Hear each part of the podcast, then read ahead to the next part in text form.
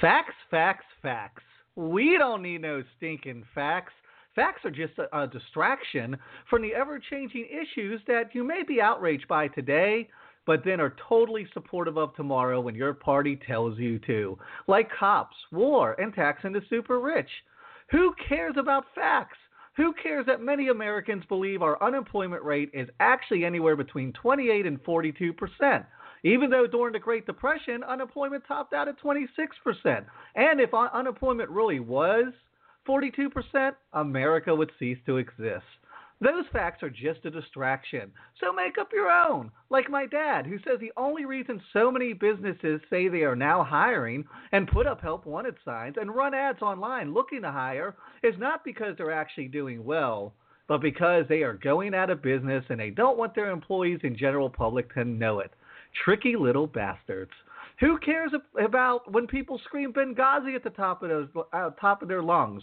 People who don't even know what country Benghazi is in just totally ignore the fact that the House Intelligence Committee, now there's a fucking oxymoron for you, made made up a Republican leadership, had four separate investigations that proved nothing.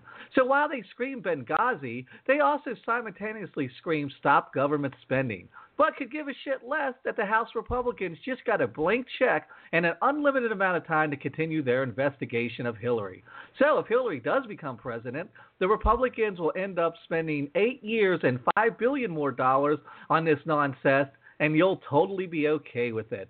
Because hey, that's totally different than feeding hungry kids. Benghazi, motherfuckers! Who cares that you're a hundred times more likely to be killed by a cop or a Christian extremist in this country than a Muslim.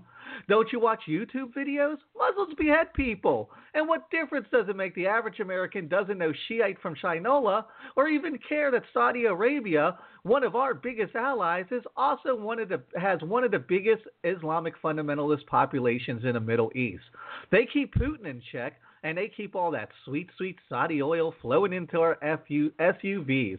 Besides, Benghazi.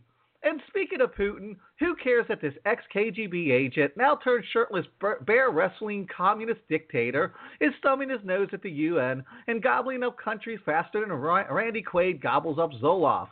We love his commie ass. In fact, we love commies, except for the Bernie Sanders kind. I mean, taking over Ukraine and having secret death squads is one thing, but when you start talking about free college, you gotta fucking go. And who cares that my grandparents would be rolling in their grave if they saw that 20% of Americans would rather have Putin as president than Obama, and 40% of Americans, or 40% of Republicans, say they would put Israel's welfare before our own. After all, they're patriots. And what's more patriotic than saying you love America by saying you hate every single thing about America except reality TV and cheddar cheese french fries? And finally, who cares about my facts? My facts are not your facts. My reality is not your reality. And my cause is not your cause. So, how could we be anything but the most bitter of enemies? And now, a word from our sponsor. Is there anyone on stage? Is there anyone on stage? Well, the rules for tonight shrink government. 30 seconds. Well, the rules for tonight shrink government. Without further ado, let's begin. In Florida, they call me Jeff. I'm proud of my brother. You are a criminal. I've got a record in Florida. We've done it 27 times since World War II. But he says you do nothing. True, but I have said that Mr. Trump's earned legal status really mirrored what we said is ridiculous, tragic. I believe we can do this the right way and with low expectations, dumb down everything. They call me Vito Corleone. What? Education. The Bloomberg Foundation of Border Enforcement means you pay a fine. I've written a book about this over an extended period of time. Mr. Trump, murders, crime, I've been challenged and I don't have time. The person that wins, if it's not me, have a good time as the Republican nominee. What am I saying? I'm leading by a bit. But you know what? We will win. Drug pouring across the border, it's fun and we need brain. Trump, Trump, Trump. Governor Scott Walker. Thanks. I'm a guy with a Harley. The voters in Wisconsin, they tried to recall me. You know, people like Hillary Clinton and lead from behind. We find mush push, at least in my life. I ran and messed up law enforcement. One article called me aggressively normal. Well, first off, don't repeal Obamacare? I asked for your vote because I was worried for America. Fat pigs, dogs, slobs, illegals, disgusting animals, prostitutes, drug dealers, pimps, all the people freeloading off the system. And of course, I'm talking about Hillary Clinton.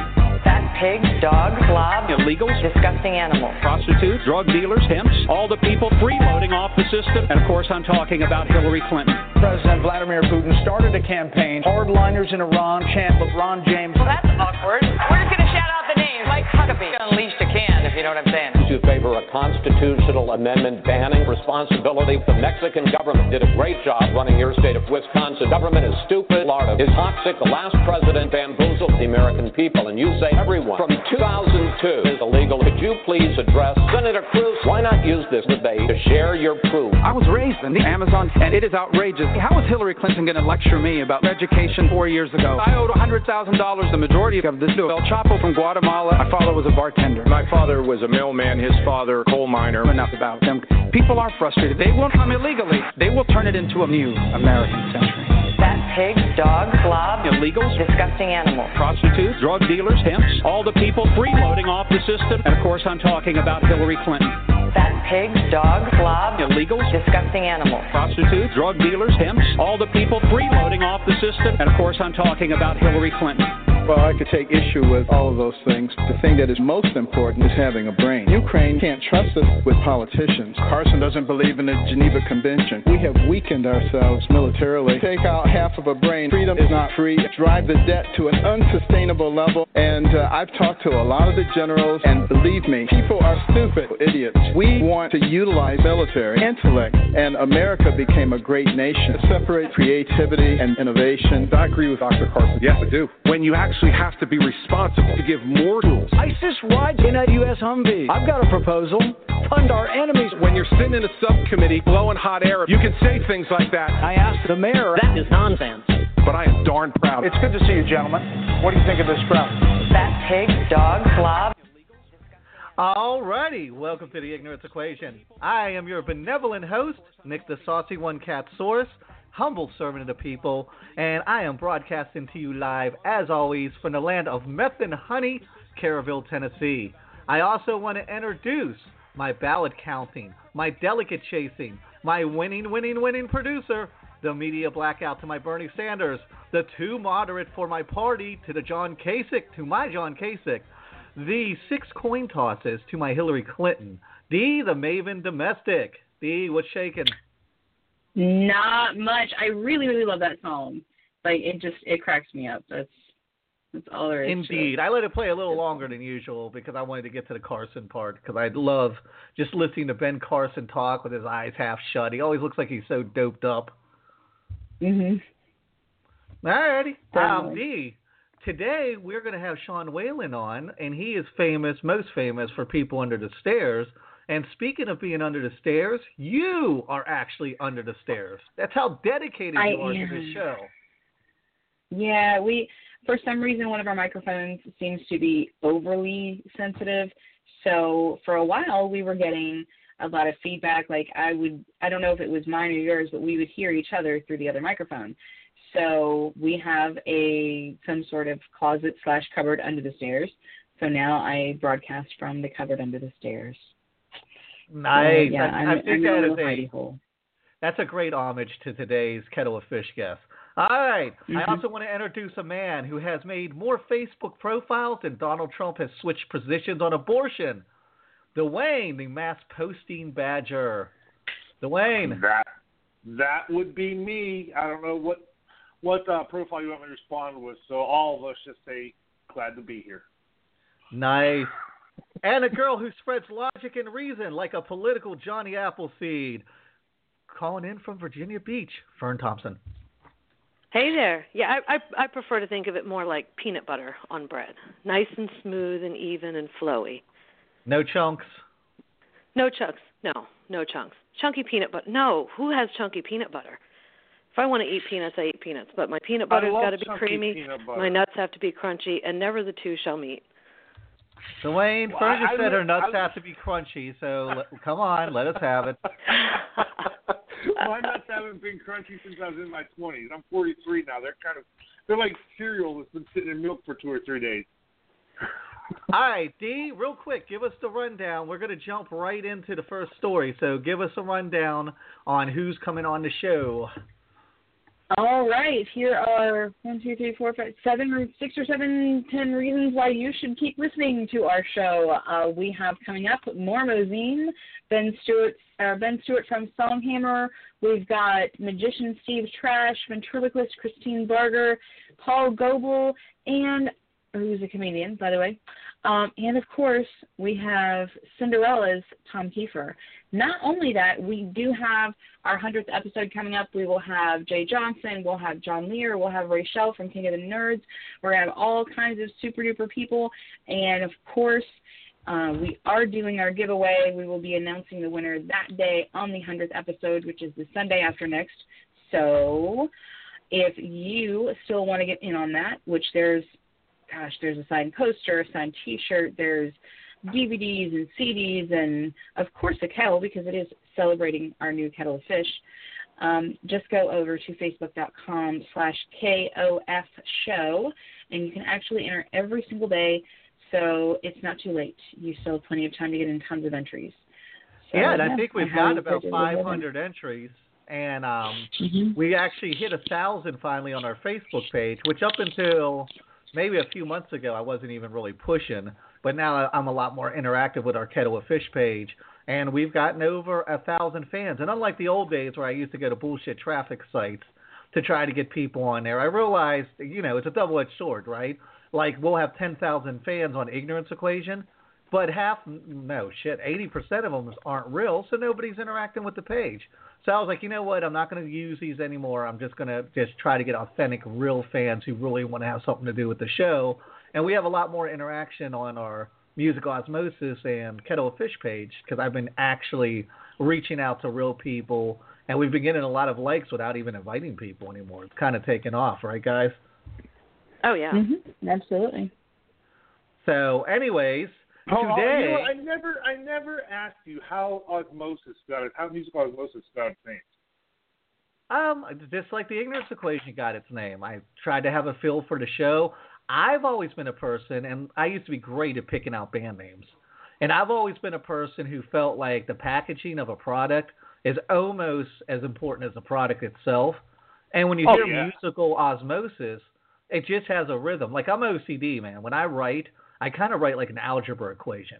Even when I write for the site, like if I have if I have three things on this side, I try to have three things on the other side, like it's an algebra equation. I'm just oh, very Oh, okay. structured.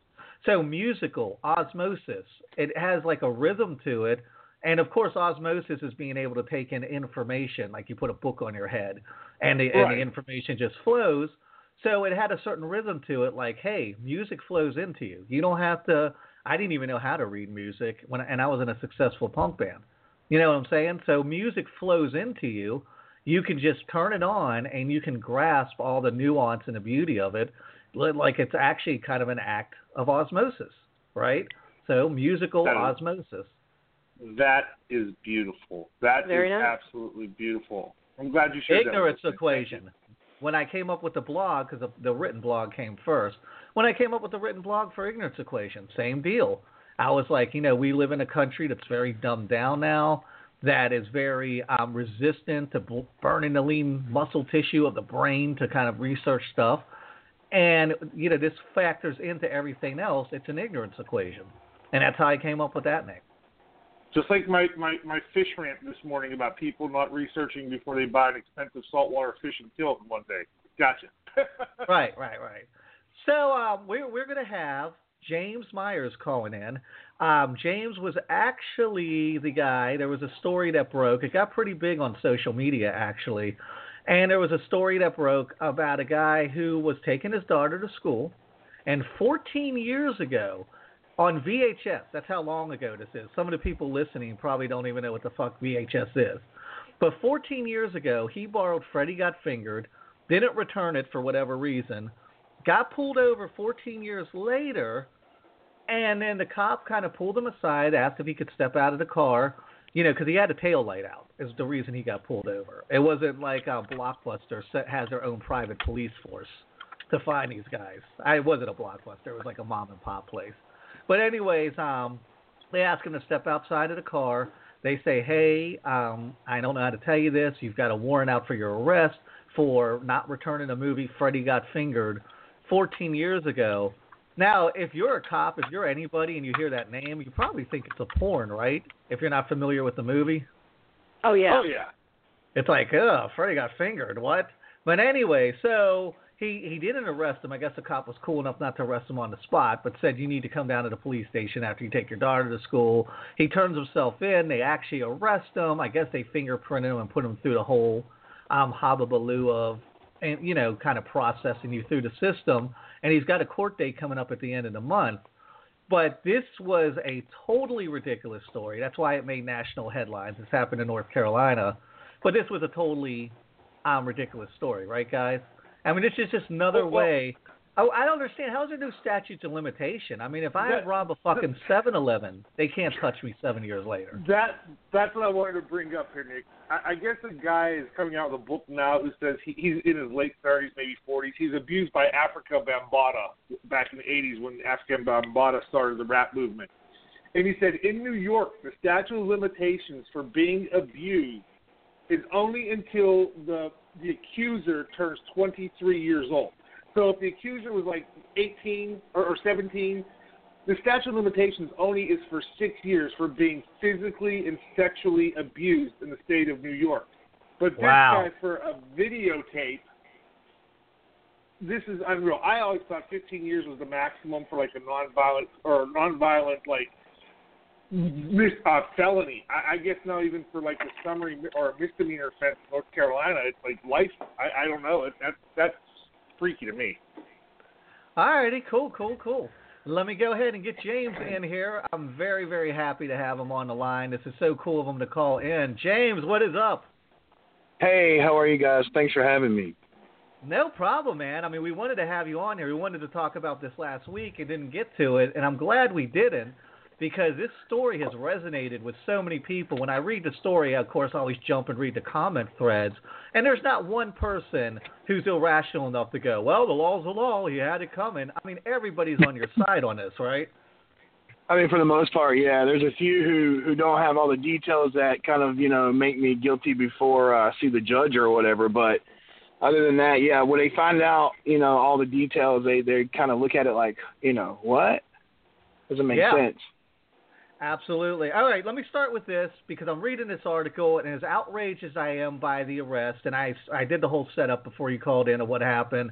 Um, as outraged Okay. as I am by this, as, as a, a waste of taxpayer money, a waste of going through the system as this is, the one thing that struck me the, when I walked away from this article was how in the fuck do you go 14 years without getting pulled over or interacting with a cop? How is this happening 14 years later? well, you know, I'll I'll be honest with you, man. I uh and, and literally this week is the six year anniversary that I won split custody of my ten year old daughter. So I mean, I was in and out of court. You know, I was in touch with social services and lawyers and judges, and it never came up in like the five or six times I had to go to court over like a year or two span. And um, you know, they they do a thorough check into your background whenever you want to become a parent or you know you're serious about taking care of your kids in front of you know in front of a judge and you know it never came up there. I've i've been in several license checks three or four maybe more over the last you know 14 years never came up. Um i was just Wow. about blown about it you know as anybody else. I was totally in shock. I thought it was a joke actually when the cops told me what was going on. Well, let me kick some silver lining to you then, and then I'll I'm going to have Dwayne and Fern chime in. As much of a pain in the ass as this whole experience is, imagine if you didn't get custody of your daughter over this. So it's kind of a good thing that nobody kind of noticed this on the radar then, and now you're having to deal with this bullshit now, right? Yeah, no, I totally agree. And honestly, you know, the cops, and I'm just going to say this, they were really cool. I mean, for the most part, they were quote unquote just doing their jobs, you know, and, uh, and you know, people people talk about statute limitations for this, but but really the warrant was put in 2002. So the warrant stays out there in the system pretty much, you know, until it's served. So you kind of have to rule out why that statute of limitations doesn't seem to make sense because the warrant was already already put out there. The thing is, you know, I've been to court. I've been stopped a couple times by cops for, you know, whatever moving violation they thought I did or whatever. I got lawyers for that. Got it cleared up. Never brought up until the other, you know, the other week when I got pulled over, man. And it's just been, it's mind-boggling because a lot of people I think are worried that something like this is going to happen to them, and they think it's an overreach of government, you know. And like you said, a waste of taxpayer dollars and time. Absolutely, I couldn't agree more. And um, that's a good point too. Like after this kind of thing happens to you, and you realize this is a thing, this is a thing that happens to people. Do you go home and like scour your closet for like How to Eat Fried Worms by Judy Blume you borrowed in third fucking grade from the school library? Like, does this make you totally paranoid, or are you looking at this in a vacuum of a stupid isolated incident?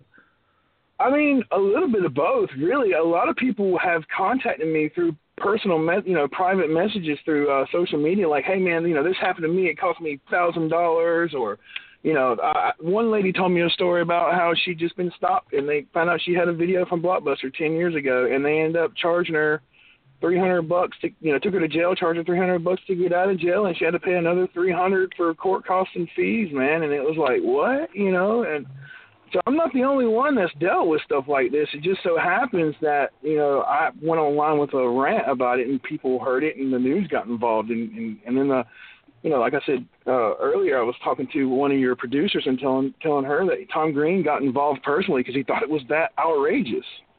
Yeah, and let me put that in the back burner because that's something I definitely want to talk about. Let me hit this point real quick about your video because I watched it. I watched a YouTube video you cut, and I was like, man, this video is very calm, and he's not bashing the cops, and he's kind of stating what happened. I'm a I'm a passionate guy. Dwayne, you're a complete fucking hothead. I feel like you would cut a video like, "Oh God, blow things up," and I'm, I'm going to find the people who don't like. How do you keep your composure when something like this happens, and then you end up Whoa, cutting a video? Whoa, whoa, when have I ever given off that vibe? Just point out, give me one example of that. You're giving it off right now. oh, never, never mind. Anyways, yeah, James, how do you um keep your composure? And then I'll kick this over to Fern and um Badger. Yeah, yeah, no, that's a that's a good question. I, I hadn't really thought about that. I just, man, you know, I, I've had some issues in my life where I've got upset or angry, and I've made really bad decisions. And after that happened, I was with my daughter, so I had to stay cool, and I had to explain to her, try to explain to her what was going on because she was really distraught. She thought I was going to jail, man, and um, so you know, it had her it had her really worried the entire day at school. And but you know, I dropped her off, and I was you know just in her presence, I suppose, just kind of kept me kept my center of peace. And when I dropped her off, I just went right to the video. I mean, I was gonna type it as an update on Facebook or something, but it just didn't seem like it made sense to try to put all that out there, you know, in text. So I just like, well, I'm just gonna make a video and post it, and and uh, yeah, just whatever. It was just kind of just coming out. I mean, I was I was upset, but I was confused more or less, you know. Well, D, we just watched Daddy's Home with Will Ferrell, Ferrell yesterday, and it's kind of apropos to this, right? Because Will Ferrell is like, most of being a parent is taking shit for your kids. Most of being a father is like just sucking it up and taking shit for your kids, right, D? So this is like a good. Oh yeah, it was. Yeah, Like, and it was very realistic. cool. Mhm. Yeah, I can't lose my cool and fucking flip out because there's other people to consider. So that's good. Those kids keep us centered. Dwayne, as somebody who just writes about the police and the law and the government all the time, this is this is just a revenue generating scam, right? I mean, this isn't protecting society by putting James through this nonsense, right? In, in the words of one of my favorite rap groups, "Fuck the police." Uh, this, this is just an absolute NWA, by the way, for those of you who don't know. Um, I'm sure everyone knows. One of the, well, they most some people might not know what a VHS Our is. Never listeners are culturally savvy. They all know. Don't All right. insult. No, I'm sorry. I'm sorry, listeners. Send all hate mail to me. But anyway, I, I just find this absolute ridiculous. The fact, like I was saying about New York, with with you know minors who are abused only have X amount, whether warrants put out or not. It, it just, this is beyond government overreach. Now, I, I, if I understand correctly, the business is now out of business too. So who, Yeah. who is there an actual victim? Who's the actual victim at this point? I mean, I'm sure they probably wrote that off. But my most important question how did you like the movie? Because I personally, I loved it. I love Tom Green. I love the guy from uh, American Pie, the guy who actually got fingered, Freddy himself. I just love the movie. I want to know what your opinion of the movie was, if it's worth it. well, well, honestly, to be honest, man, I don't really remember renting the movie. Uh, I mean, I basically remember the uh, the video store, so it's kind of odd to me. I actually had to go and kind of Google the title and sort of catch up on the scenes, and I remembered the sausage scene. I don't know if you guys know, but you know, you said you love Tom Green, but he's playing the the song for his dad about sausages. Yeah, like Yeah. I remember the movie then when I saw that clip on YouTube. Um, but yeah, I mean, it's been so long, man. I, you know. Seriously, it's, Absolutely it's almost like having the incredible. best sex of your life, and you can't even remember it, but you're getting punished later with like a venereal disease ten years later. You had the best sex of your life, you got a venereal disease, can't remember the movie. Can't, oh, this is terrible. This makes it even uh, more of a travesty. Yes, I'm saying. What? That's a good segue though, because Tom Green actually reached out to you. Um, did you know it was coming, or do you just pick up the phone? He's like, "Hey, it's Tom Green." Like, describe how that happened and what that experience was like. Well, um, yeah, no, that was really interesting. I uh, I've been working in the um, dance music EDM scene for 15 or 20 years. Uh, I DJ under the name Mad Influence, so I have a lot of contacts throughout the music and entertainment industry that I've made over the years. And uh, a good friend of mine, uh, Bobby Stork is his name. He just happened to take it upon himself to reach out to Tom through a um, direct message. I, I think it was on Twitter, uh, maybe. And then um, he just sent Tom my cell phone number. And then at one thirty in the morning, man, I was literally about to fall asleep, and um, Tom Green called me. And as I, it said Australia on the screen, and I'm like, who is calling me from Australia? That's so odd. And I answer the phone, and uh, and I hear him on the other line singing, "Daddy, would you like some sausage?" And man, I lost so hard. He laughed, I laughed. It took me a second to compose myself because I knew exactly who it was. You know.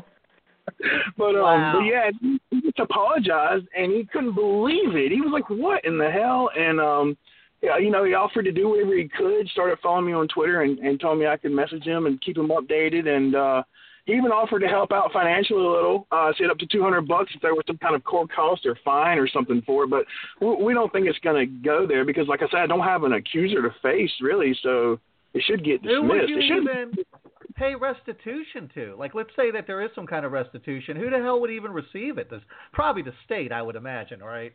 Oh, Uh, yeah, I mean, I, I don't know. My lawyer would have to answer that. He would know that better than me. Um, which, by the way, this this guy, um, a, a friend of mine reached out and said he knew a really great lawyer, and I gave him a call.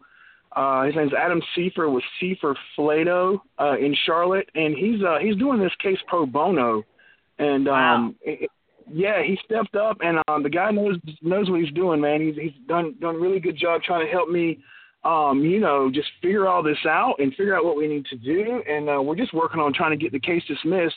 He said he's had um, some tough times with the, the area's lawmakers, I guess the DA, um, you know, as far as trying to get stuff done. And, and um, that's one reason why this is still going to court because they just wait until the last minute, apparently, to to see what's even going on. I guess they're overwhelmed possibly with cases. I don't know what's going on, but yeah, anybody in their in their right mind, eh, common sense tells you this is some kind of crazy mistake, and let's just get rid of it and not waste our our judges' time even bringing this to them. You know, you think that's what would happen, but it has not. Yeah, and it should. So, any chance Tom Green's showing up to court outside with a camera and making a mockery of this? Because that seems very Tom Green. Yeah, we've heard rumors that he might actually come, man. And uh, you know, if he does that, then my lawyer said he's gonna call him to the stand. So That is fucking amazing. Fern, you haven't had a chance to chime in on this. What do you think about this case? I am, I'm assuming you're as, Paul, as appalled as anybody else, right? Oh yeah, I had the same thought. Like I'm reading through this article and I'm going, "Uh, did I forget to return a library book? Am I going to just get pulled over one day and go, "Hey, guess what? You need to go to court. You forgot to return Stephen King's It or whatever it is." Like I it's so ridiculous.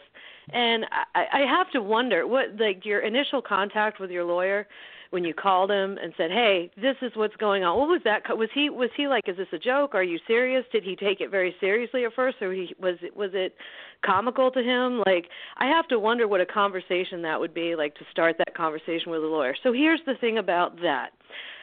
I didn't return a video 14 years ago to a company that doesn't exist, and I need representation. That is so Yeah. ludicrous.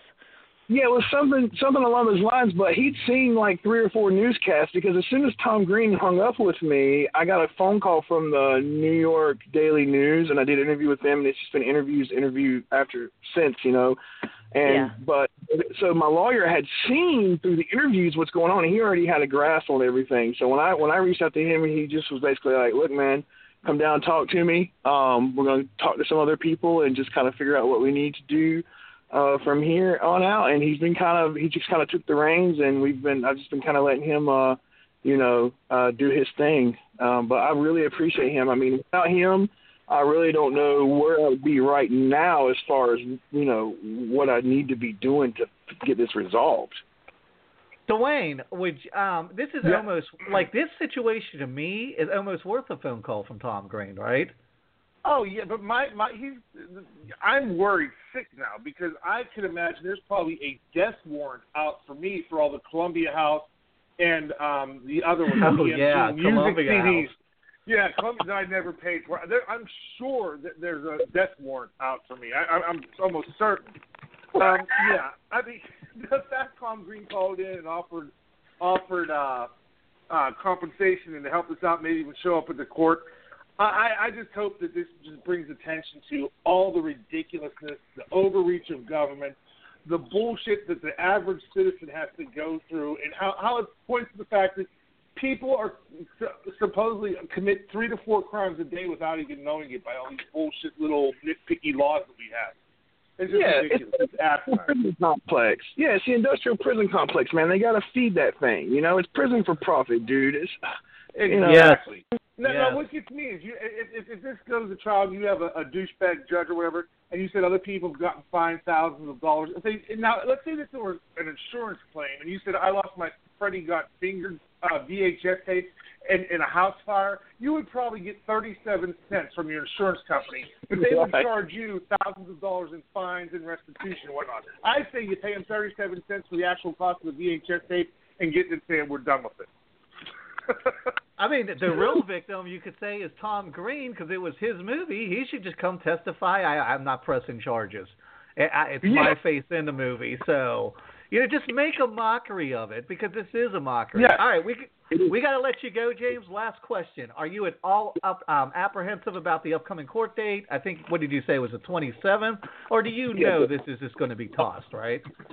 No, it is the 27th, and yeah, I mean, we- we're 99% sure that this is going to get dismissed. At worst, they're going to try to do a continuance so they can take a deeper look at what's going on. But yeah, the, I have no accuser to face. The business is closed. Apparently, or, or more than likely, I, this is speculation that the records have been purged by this point. So, I mean, even if there was a record of me even having a rental agreement there, it probably doesn't even exist at this point. So, yeah, we're, we're fairly certain that this is going to be tossed right out of court. You're much All more right. positive than me. See, I would already be setting up to be OJ's roommate at this point. I'd already be. You getting would be in characters. your panic room, twelve guns, to do like Randy Quaid, cutting viral videos like a maniac. All right, James, we gotta let you go. Thank you so much for calling Good- good in. luck, sir. Yeah, and bringing I attention think to want this, man. on that, guys. Thank you so much for having me. Thank you. Uh, all right, Good James, we'll be in touch. Good luck, sir. Alrighty, so there you have it. Pretty crazy circumstances, right? Unfreaking real. No joke. That's All right. that's just nuts. Now let me tell a quick story. Um, we had Caleb on Cyan. I'm always afraid I'm going to pronounce his name wrong. I'm terrible with names. Cyan, right? D. Sign in. Say Cyan. it. Sign in. Sign in. Okay, we had Caleb Yeah, Sign so- on yeah. Kettle of Fish. I, I had checked out some of his videos. I always do research and I pick out the people I think are like the funniest down to earth people. Had um him on Kettle of Fish. Then I talked to him and he said, Well, I'm coming to Knoxville. So I was like, All right, cool. Well, we'll have to have lunch or something. Call him today. He's coming to Knoxville. He's like, Hey, I'm at the bus station. I'm not going to rent a car. I'm I'm busing in. I'm coming to the bus station. Not going to rent a car. We were like, Well, cool. Do you need a ride? We um, go down to the bus station. We don't have anything to do that day. Caleb steps off the bus. We're hitting it off. He hadn't planned. He'd done a very DIY punk rock thing. He's like, I'm just coming to town. I'm just letting the winds of fate take me where they may. Um, he ended up staying with us. and we started talking politics the next day. I was on my computer doing my day job, and I was like, "Wow, man, you have a lot to say politically. I have got to get you on the Sunday show." And now he's on the Sunday show, so let's get him in. I don't know if that's an interesting story, but I real, real quick, Nick. I, I, I'm just surprised. You know, I, I, I give this gentleman a lot of faith in humanity because most people who you meet at the airport or the bus station, they usually end up in that little leather room that you have downstairs off to the side with the chains and, and all that. I'm just surprised he didn't end up there. Well, you know, we went out to lunch the next day, and he was talking about meeting strange women and like, you know, or meeting super fans, and like you got to be careful out there. And I was like, well, dude, you just drove like 30 miles out into the middle of the mountains with us. But he made a good point. He's like, you got a podcast. So Did, you like show him your, your collection of human uh, skin masks that you have to? Or That no? is a second visit privilege, not a first visit. Got it. they Got it. come Okay. back, they get to see that. All right, Awesome. Caleb, are you with us? I'm with you.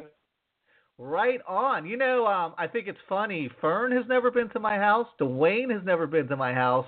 Yet you have. You are the only one who got to see me in my PJs at my day job. Probably the only person ever outside my family who has got to see me in my natural habitat. Well, uh, you're you're you're not that different. You're uh, you're a pretty uh, down to earth guy yourself. So uh, you know, I'm I'm I'm very privileged that way. All right, Right Caleb, on. spill the beans. Spill the beans. Does he have My Little Pony PJs? He he doesn't have My Little Pony PJs. Uh, it, it's Oh. it's like more of uh, Lululemon type. Your fantasy has been denied, Dwayne. All right, Caleb. Damn it. Before we jump into the political shop talk, why don't you give everybody a little bit of background on yourself, what you're working on, and not also that. I found it amazing that the family environment you come from and how you used to be so politically in one direction and now you've kind of swung into the middle. So kind of Yeah. set that up for us, let everybody know who you are and what you're about. Well, I grew up uh, in Georgia, uh, rural Georgia, in a really small town. My dad is a preacher, uh, still is, and uh, so I was home, and I was homeschooled until about second grade. So, you know, I grew up about as as conservative as you can possibly be, and we're a very evangelical church, and uh, and obviously when you're a kid, you don't really question anything, and uh, I grew up in a we we had one openly Democrat teacher in our high school, and everybody knew who he was. My parents would tell me to look out for him because he had into pro-choice or something. Anyway, so it took until until college for me to really get uh to where I was researching things, and they're like, maybe maybe mom and dad, maybe that wasn't a fact, maybe that was an opinion mom and dad said, and uh, so I'm still kind of working on that. Uh, and then I, but I got very, very, very liberal in college, like as liberal as you can possibly be. And uh, now I'm, I'm more like, you know, some things you have to be one way on, and some things make sense the other way. So now I, you know, I try not to be prejudiced, and if the Republicans have a good idea, I won't, I won't pretend they don't, just because, just because Mitt Romney said it, like I used to be. That's, that's, Well, uh, let me ask you this then. What do you think plays more into extremism? Do you think it's just con- conservative idealism, or do you think it's the fact that the evangelicals have kind of usurped this party, and that they they're like really absolutists on a lot of issues? Uh, Because I feel like the church getting involved in politics has kind of destroyed the fabric of the church and the fabric of the Republican Party both. Well, there's a reason that we have the separation of church and state, and I, I don't I don't know if I'd necessarily blame it on the evangelicals. I'd blame it on the higher ups in the Republican Party who courted that group for so long and kind of sold out to to get them, and Amen. uh, found they found out that that kind of rots your base. Uh, because if you really believe all these billionaire guys who love war and everything, if you really think they all hate gay people, I mean, you're out of your mind. But a lot of them are like, yeah, gay marriage, no, no, no, just because they know that's what their people want to hear. So uh, it's it's something that I think is about to end. Honestly, I, I really feel like we're to have two parties, and they're just to have to figure it out. Well, let me ask you this question. I asked you for my PJs on my couch. Being a comedian, and sitting here, and you've been a very successful comedian. You've been on Conan, you've been on Last Comic Standing, you're always touring around. But being in that environment and seeing how politically aware you are, because I just figured you're an average Joe that kind of knows what's going on from the Facebook meme world, but actually being somebody who really knows a lot about a lot politically. And I had asked you, I was like, how does this not seep into your show? And uh, let's just talk about that real quick, and then we'll get to the Donald Trump topic of the day. But how do you not let that seep into your stand-up? Well, at this point uh, in my career, I'm not. Uh, I'm. I don't know if I'm ready to take a very hard stance on something. Like to me, Trump is not even political. Saying Trump's an idiot, I'm like, the dude's had a Comedy Central roast. I don't even feel like I'm being disrespectful by making fun of him. But there are certain things that I don't think I I would want to delve into until I have uh, a really dedicated following, like a Patton Oswalt or George Carlin or something. But at this point, I feel like I I can talk about politics, but more, you know, removed and in a general sense, uh, because I, I I you know it just doesn't make a lot of sense for me to to go full left or or full right until you know I, I don't want to piss off the few fans I've made. You know, I'm still pretty early in my career. And uh, but it and could also I'm glad propel you forward, though, right? Like you could say something, to- you could tweet something totally controversial, and then all of a sudden, Caleb Synan is on everybody's lips across the nation. So it could actually help your career, or it could fucking totally destroy your career. As many people who have had good careers tweeted something and it destroyed them. So it's a double-edged sword, right? It is, it is, and I, and I I've experienced a little bit of this, but because I do pretend tweets for Trump. Uh, but from what I found, Which are brilliant, by the way. Thank you.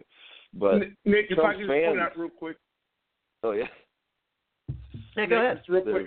Real, yeah, I, before we get too off topic here, it's funny you mentioned about the warmongers hating gays, but they're the same Yeah. people who don't want gays in the military.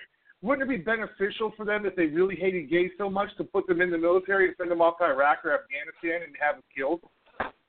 Right. Well, I mean, this is exactly why I think it's rotting their base because they have very they have contradictory uh things. Like I remember when Jeb Bush was trying to react to Trump saying we need to ban Muslims. He said Jeb Bush tried to be like, "Well, I think we should only let Christians in the country." And they're like, "Well, how can you prove you're a Christian?" He's like, "You can prove it." And just things that don't literally don't make sense, and they they don't even try anymore because they know people will be like, "That's right, we should let Christians in here," and they don't care if it doesn't make sense. But politically, you have to say things that make a little sense, and I think they're figuring out like, oh man, our positions are completely, you know, against each other, and it's you can't sustain that. True that. And you know, I was talking to Dwayne about this. I went on kind of a psychotic bender yesterday. I think all of you can attest to that on Facebook. And I was just going off because we're seeing this division in the Republican Party, right on right hate.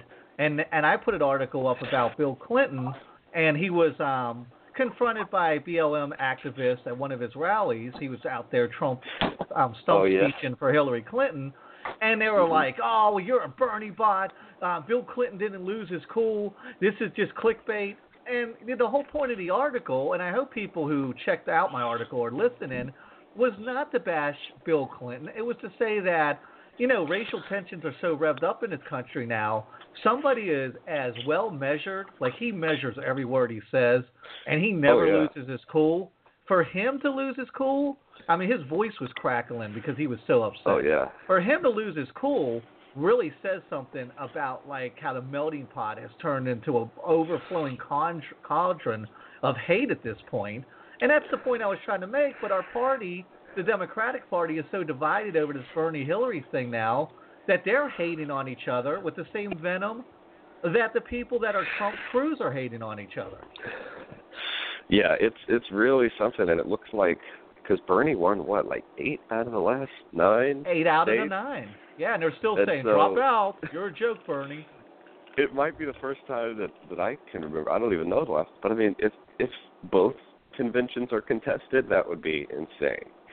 If if Hillary and and Bernie are tied by convention time, I mean, that that would be unbelievable. Because the Republican one is 100% going to be contested at this point, which is fascinating and fun, and I can't wait to watch it. But if the Democrats can't even hold hands and get along, I mean, it's pretty sad because they're supposed to be like, "Hey, we're not the Republicans, right?" But it's looking like they're doing the making the exact same mistake. Mhm. Okay, let's kind of mix this up. Let me get the whole panel in here, and um, I want to talk about this first because this is an amazing reflection of American society. D, before I jump in, what's the number if anybody wants to call in and chime in on this? Our number here, of course, is six four six four seven eight thirty five five four. And if it takes just a moment for me to answer, then I'm probably on the other line. Alrighty, fair enough. So here we go. You've got a poll that comes out, and this was measured by a bunch of different people. So I'm going to give you the averages, and this is the unfavorability rate of these candidates. Trump is the highest, 65.4. Clinton comes in at second at 54.2. Um, Cruz comes in at third at 53.4. Sanders comes in fourth at uh, 42.3. Kasich comes in last at you know for being unfavorable at 30%, 30.1. Now here's my question: Leading the Republican Party is the most unfavorable guy nationally. Second leading is the second most unfavorable guy, and the most favorable guy, John Kasich, has only won one state, his own state.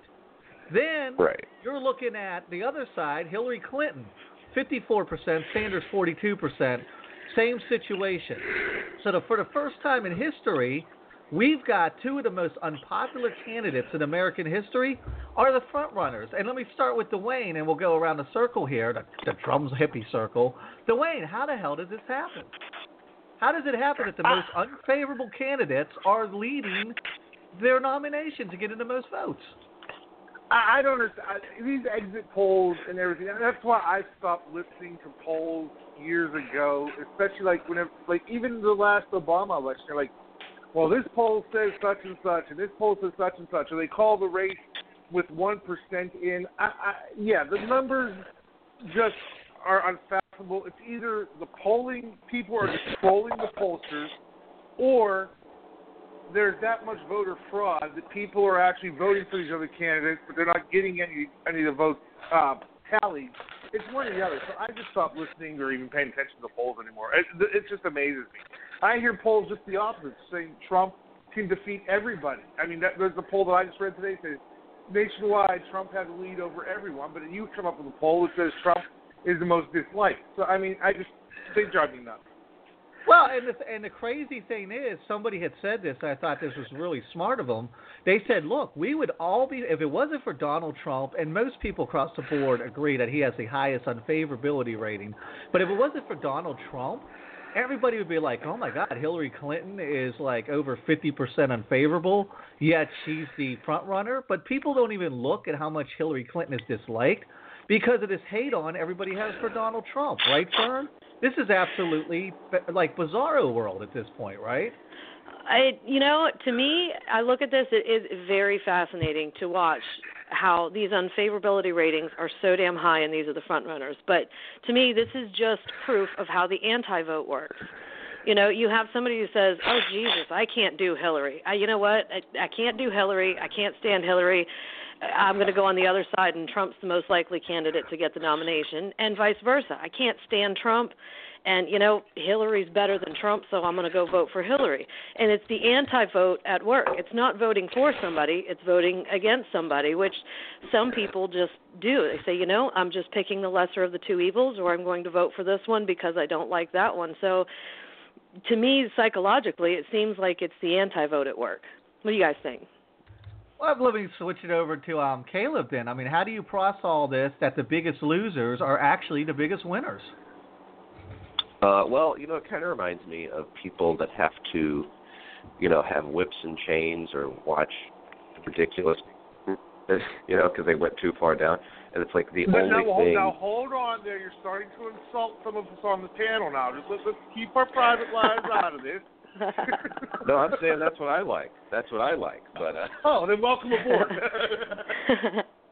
but that took, you know, it took a long time. Like, I feel like there's certain people who they can't get out to the pole uh, with you know missionary style sex. They need violent uh, role play. Like they need hatred uh, and and you know vitriol to get them out to the polls, and that's what's happening. People are like, you got to get out and vote, or this guy becomes president. They don't they don't go, you got to get out. This guy's really great. He's going to turn the country around. They're like, get out, or the worst will happen.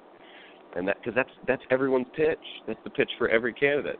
Hillary's like, oh, you got to you got to vote for me. You don't want you don't want crazy Trump, and Trump's like, oh, you got to vote for me. Hillary's a murderer. You know, they don't they don't have anything to themselves that even works at this point. Dwayne, I mean, is is Caleb on track, or what do you think? I, I think he's dead on. I mean, it's definitely like that. I mean, I see how he, he compares to being desensitized with porn. You know, I started out with, you know, any type of porn would be good. Now I need a midget, 55 gallons of wet soil, a linoleum floor, and a giraffe. I mean, without those Exactly. things, I can't get off. So I mean, it's the same thing. I mean, do I love Trump to death on all topics? No. But do I think he's better than uh, Cruz? Yes. So do I just not vote, or do I vote for Trump because I think he has a better chance against Hillary? It's, it's exactly what we're. Uh, But you're asking the wrong because- question, right, Dwayne? If Trump drops out of the race or gets um, weeded out or whatever, do you vote for um, Cruz because he's going to stop Hillary? Of course, and if because to me, to me, he's the better option than Hillary. So yes, of course, I have to vote. he's more he's not more dangerous than Hillary with all of his evangelical, theological, government type ideas. I'm hope and see where I look back and I hope that yeah he's doing that. Like Caleb said, that there's a lot of pandering. I'm hoping he's just pandering to his evangelical Christian base, and he actually sticks to what's important, like our debt, our jobs, our borders, things like that. That's a hell of a gamble to take on the um, you know, on the future of your Still children. better than That's- Hillary. It's still to me. what it's would still better than Hillary Hillary. do that that Cruz wouldn't do? Like, how is Hillary more dangerous than Cruz? Let me guess. Benghazi, Benghazi, uh, Guns, Benghazi. guns, guns, guns, guns, guns. That you know me. She is so anti-gun. Her husband. I like Bill Clinton for everything except for assault rifle bill or anti-assault rifle bill. And she said she's going to make it even stronger than what it was in '94. It got rejected under Bush.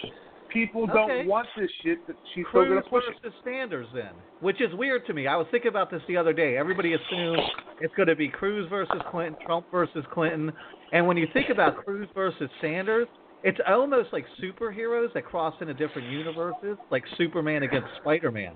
Like it doesn't even seem like something that could fucking happen, right? That seems weird. Like Cruz and Sanders, they're not even from the same reality base. But Right. Cruz versus Sanders, are you voted for Cruz still? Is is Sanders more dangerous than Cruz to you? In my mind, with uh, but they, they project by the time we actually have the election, we're going to be twenty trillion dollars in debt. So again, I'm hoping that Cruz wanting to get the debt down and cut the spending as opposed to offering free everything to everybody. I, I still have to go with Cruz on a simple fact. If it were up to me, I wish we had a third party. I wish we had a libertarian, valid third party that got media coverage that was allowed to participate in every debate and ha- be on every ballot in every state. But at this point, we don't have it. So me saying I'm going to vote third Who's the libertarian front front runner? Gary Johnson still. He's, Gary he's running Johnson, again right. again. Okay, so Gary Johnson's running. Now, here comes uh, Bernie Sanders. All of his donations, he's out fundraising Clinton, and Clinton has the machine behind her. She has the party machine, the Wall Street machine behind her. He's out fundraising her. He's just using the Democratic ticket to facilitate him to get into the media, but that's not even happening. Yet he just took eight out of nine states. Why can't Gary Johnson build a ground game like that? What is what does Bernie Sanders has that Gary Johnson doesn't? Is this to me or is this to? This is to you, Dwayne. What is Gary John? Why can't Gary Johnson repeat the success of Bernie Sanders?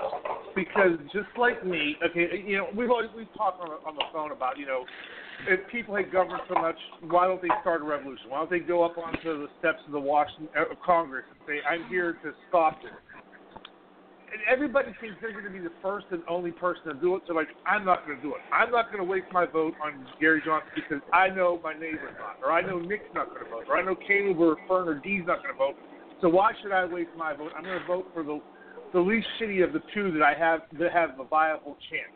And that's what. If Gary, No, it's our fault. Thought, It is. It is. It is the people. If more people thought third party, gave it a chance, listened to what they had to say, and voted thinking that their candidate can win, not that their candidate doesn't have a snowball's chance in hell, which I'm guilty of, then maybe Gary Johnson would have a chance. But still, I I look at it like, what are the odds? I took probability Furman statistics in Supreme, baby. Exactly. I love probability statistics, and to me, the probability of him getting elected is still too slim Wow. to waste the vote. How very Mr. Spock of you. All right, let me ask this to Fern because this is very interesting to me. Um, they did a poll to Trump supporters, and they said if Trump dropped out of the race, let's just take out all the they're going to force him out. Let's say he legitimately lost or dropped out of the race. Who would you vote for, Cruz or Kasich? And a great deal of them, the majority of them, said Kasich. And I find it funny that the people who are voting for Trump to stick it to the system, to tear down the system, instead of going for the guy who would be second most likely to take on the system and turn it down and throw a monkey wrench in the system, they would skip Cruz and go to the moderate who's going to be more establishment and play more by Washington's rules. And you had a very, um, I thought, very smart theory on why this is, Fern. Why are people skipping Cruz, except for the evangelicals? Why are they, Why are people who are Trump supporters skipping over the second guy who's going to blow shit up and going right to the moderate? Why not go to the moderate to start with? Well, I hope I'm giving you the same answer I did, but um, you know, to me, it's this is a the success of the Trump campaign to feed into the fears and the emotion of the voters, and you know their paranoia um, and their emotion. So if Trump drops out, then they use their backup, which is logic, intelligence, and said, you know, all right, Kasich's a reasonable guy. He's willing to work with people. He's got experience. He's a two-term governor. He's, you know, helped balance a budget. A He's successful, dude, a very yes, successful very successful. governor, So once you take the emotion out of it, then the actual logic kicks in. And and I'm not convinced that all of these people, these Trump supporters, don't already have those thoughts. I think they just push it out because their fear and their emotion overrides their But why can't let it Cruz capture that energy? Why can't Cruz capture that fearful, emotional energy? Why does it skip Cruz? Is he just so distasteful personality-wise that, like, I mean, Trump's got it in spades personality-wise over Cruz. Are they just is Cruz just so unlikable that people won't even entertain Cruz no matter what his platform is? yeah, he yeah. Kayla, Go you ahead, want to Caleb. jump in on this? Is this the Cruz factor? Is Cruz just unelectable because he is just? I mean, he's the kid in high school you just wanted to punch in the face every day. The smirky, um, go behind your back, like like always, like, hey, teacher, I, aren't you forgetting to hand out homework today? I mean, Cruz is that kid, right? Yeah, he his positions would be so much more popular because there's people who can't stand that guy who are going to vote for him just because they like what he would like to do. But he is one of the least likable candidates, and it's not his fault. You can't help how likable you are, and he was just born that way, poor guy. But uh, I mean, he would be doing so much better. There would not be a Trump if Cruz had a likable bone in his body, which he just doesn't, and there's no cure for that. Well, I disagree. I think that you, if you, if it's important to you to be likable, you can work on it authentically. You can evolve as a human, and I mean, I've had to evolve as a human. I used to be me. off-putting. Yeah, exactly. I mean, you're the biggest case of that, right? if you say so. uh, I don't see it as much as you do, but yeah, you say it's true. I mean, you've actually flipped out on guests on this show before, and you've come a long way, Dwayne. yeah, I have. You- I have. You I probably don't have. get hate mail or anything. No, I don't. And going back toward Nick, it, it, Caleb, if you knew Nick as a child like I did, you would think that we would never even be speaking at this point. Here, here he's one of my best. He's my best friend, and it's funny how you can change. I mean, you truly can. Nick was very just unlikable in, in middle school and whatnot. He's you drove me I insane. still don't. I mean, I, I hung out with Dan and a bunch of people. I wasn't unlikable to everybody. Why was I so unlikable to you and others? Because you were the class. I told you a lot of times. I was actually jealous because you got a lot more of a class clown attention. Even though you were edgy, people still thought you were funny. When I tried to do it, they disliked it completely. So I, it, that's why I didn't like you. All right. Well, I'll take that criticism. I, I, you know, I welcome their hatred, as FDR said. or I think it was Teddy Roosevelt. I welcome their dislike. All right, let's move on to the next subject. I love you I- now, though. If it means Yeah. anything, I love you now. You love me so much now. It makes up for all the hatred you had for me as kids. Exactly. It's kind of scary how intense your man love is for me. All right, let's move on to the next topic. I'll it down. um, Fern, I'm going to let you yes. take point on this. What is going on with this ridiculous? Students are are threatening victims of of people writing in chalk, "Hail Trump" or whatever. Yes, this, you know, I started digging into this story and realized that this is now the great chalk plague of 2016. Um, Chalkgate? It would be fair yes, to call it Chalkgate. Chalkgate. Exactly. Yeah, everything well, has this, to be a gate. This started as one campus, and originally the story was just like, hey, this is what's going on in Atlanta, Georgia, on the Emory campus.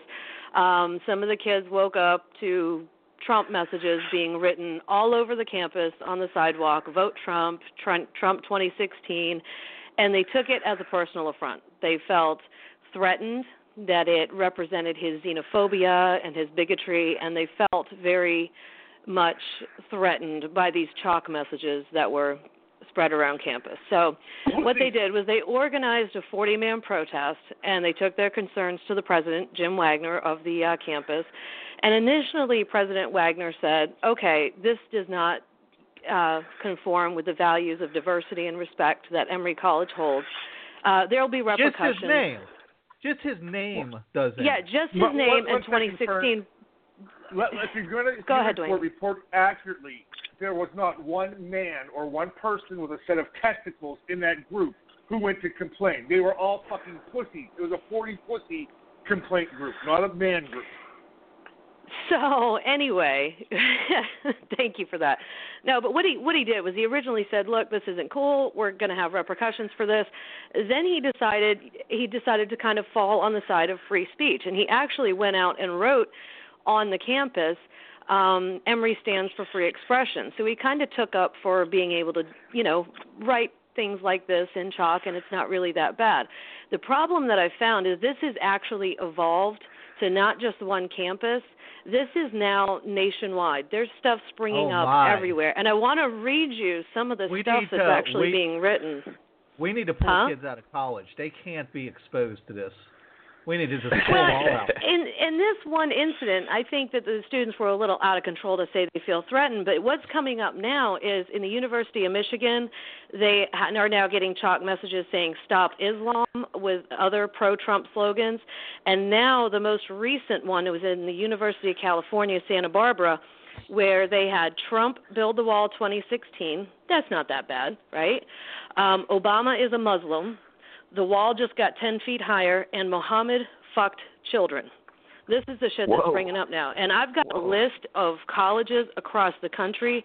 It's about a dozen to two dozen colleges where this stuff is starting to spring up. So this this has gone and evolved from just a little slogan to actual hate speech. I was surprised to see that it really evolved like There's this. people online on Facebook who say we should kill the president. I mean, you can look at that and not flip out. How I, I don't understand how somebody can look at something written unless it's written directly to you, like I'm coming to your house at midnight to strangle you. How anybody can look at somebody writing something stupid and flip out? How is that affecting them? I mean, it's out there, good. Like I told people a long time ago, I don't censor people on this show because whoever you are, that's who you should be. And I at one time somebody came on here and said some racist shit, and a couple of my black friends had written back was like, "How dare you not hang up on them?" And I was like, "Well, you want to go back to the days where people just like told racist jokes at the water cooler, and then when you walked in the room, everybody got quiet and started talking about Seinfeld reruns? Or do you want that shit out there so we can all see it, and maybe somebody will hear this woman say this, and then be like, "Hey, man, I heard you on the ignorance equation. I thought that was pretty fucked up," and maybe she'll get shamed for her racism. I don't believe in covering this stuff up. So let them write whatever they want in chalk. If the Trump campaign has done one thing, it has showed me which one of my friends are truly racist assholes. So there's the plus side, and I'm glad I know that now. Right, Caleb? Oh, for sure. I mean, I I think the information because people think, oh, Trump's going to win because people are so dumb, and I'm like, no, we're no dumber. Just every dumb person is cataloged now and they're broadcast now. We we know who, they used to just not bother anybody and just stay in their little dumb house, but now we know who they are, and and the news is looking for them. They're like, round up some dumb people. What are you doing tonight? Uh, let's get some Trump voters uh, and and let them talk for an hour. It's, so we just know about it now. I don't think people are that much. People are a little dumber, but not enough for Trump to be president. I have enough I faith hope you're right. All right, let's move on to the next subject. I don't want to give this chalk thing too much credence because it's not even worth time. It's so silly. I want to talk about the abortion thing. I wrote um, Trump's abortion comments. I actually wrote a couple articles about this, and um, so here's what I don't understand. This was the first thing I didn't understand. I'm going to have Dee kind of clarify something here in a second. So you got Trump. He goes on Chris Matthews, and I saw the original interview.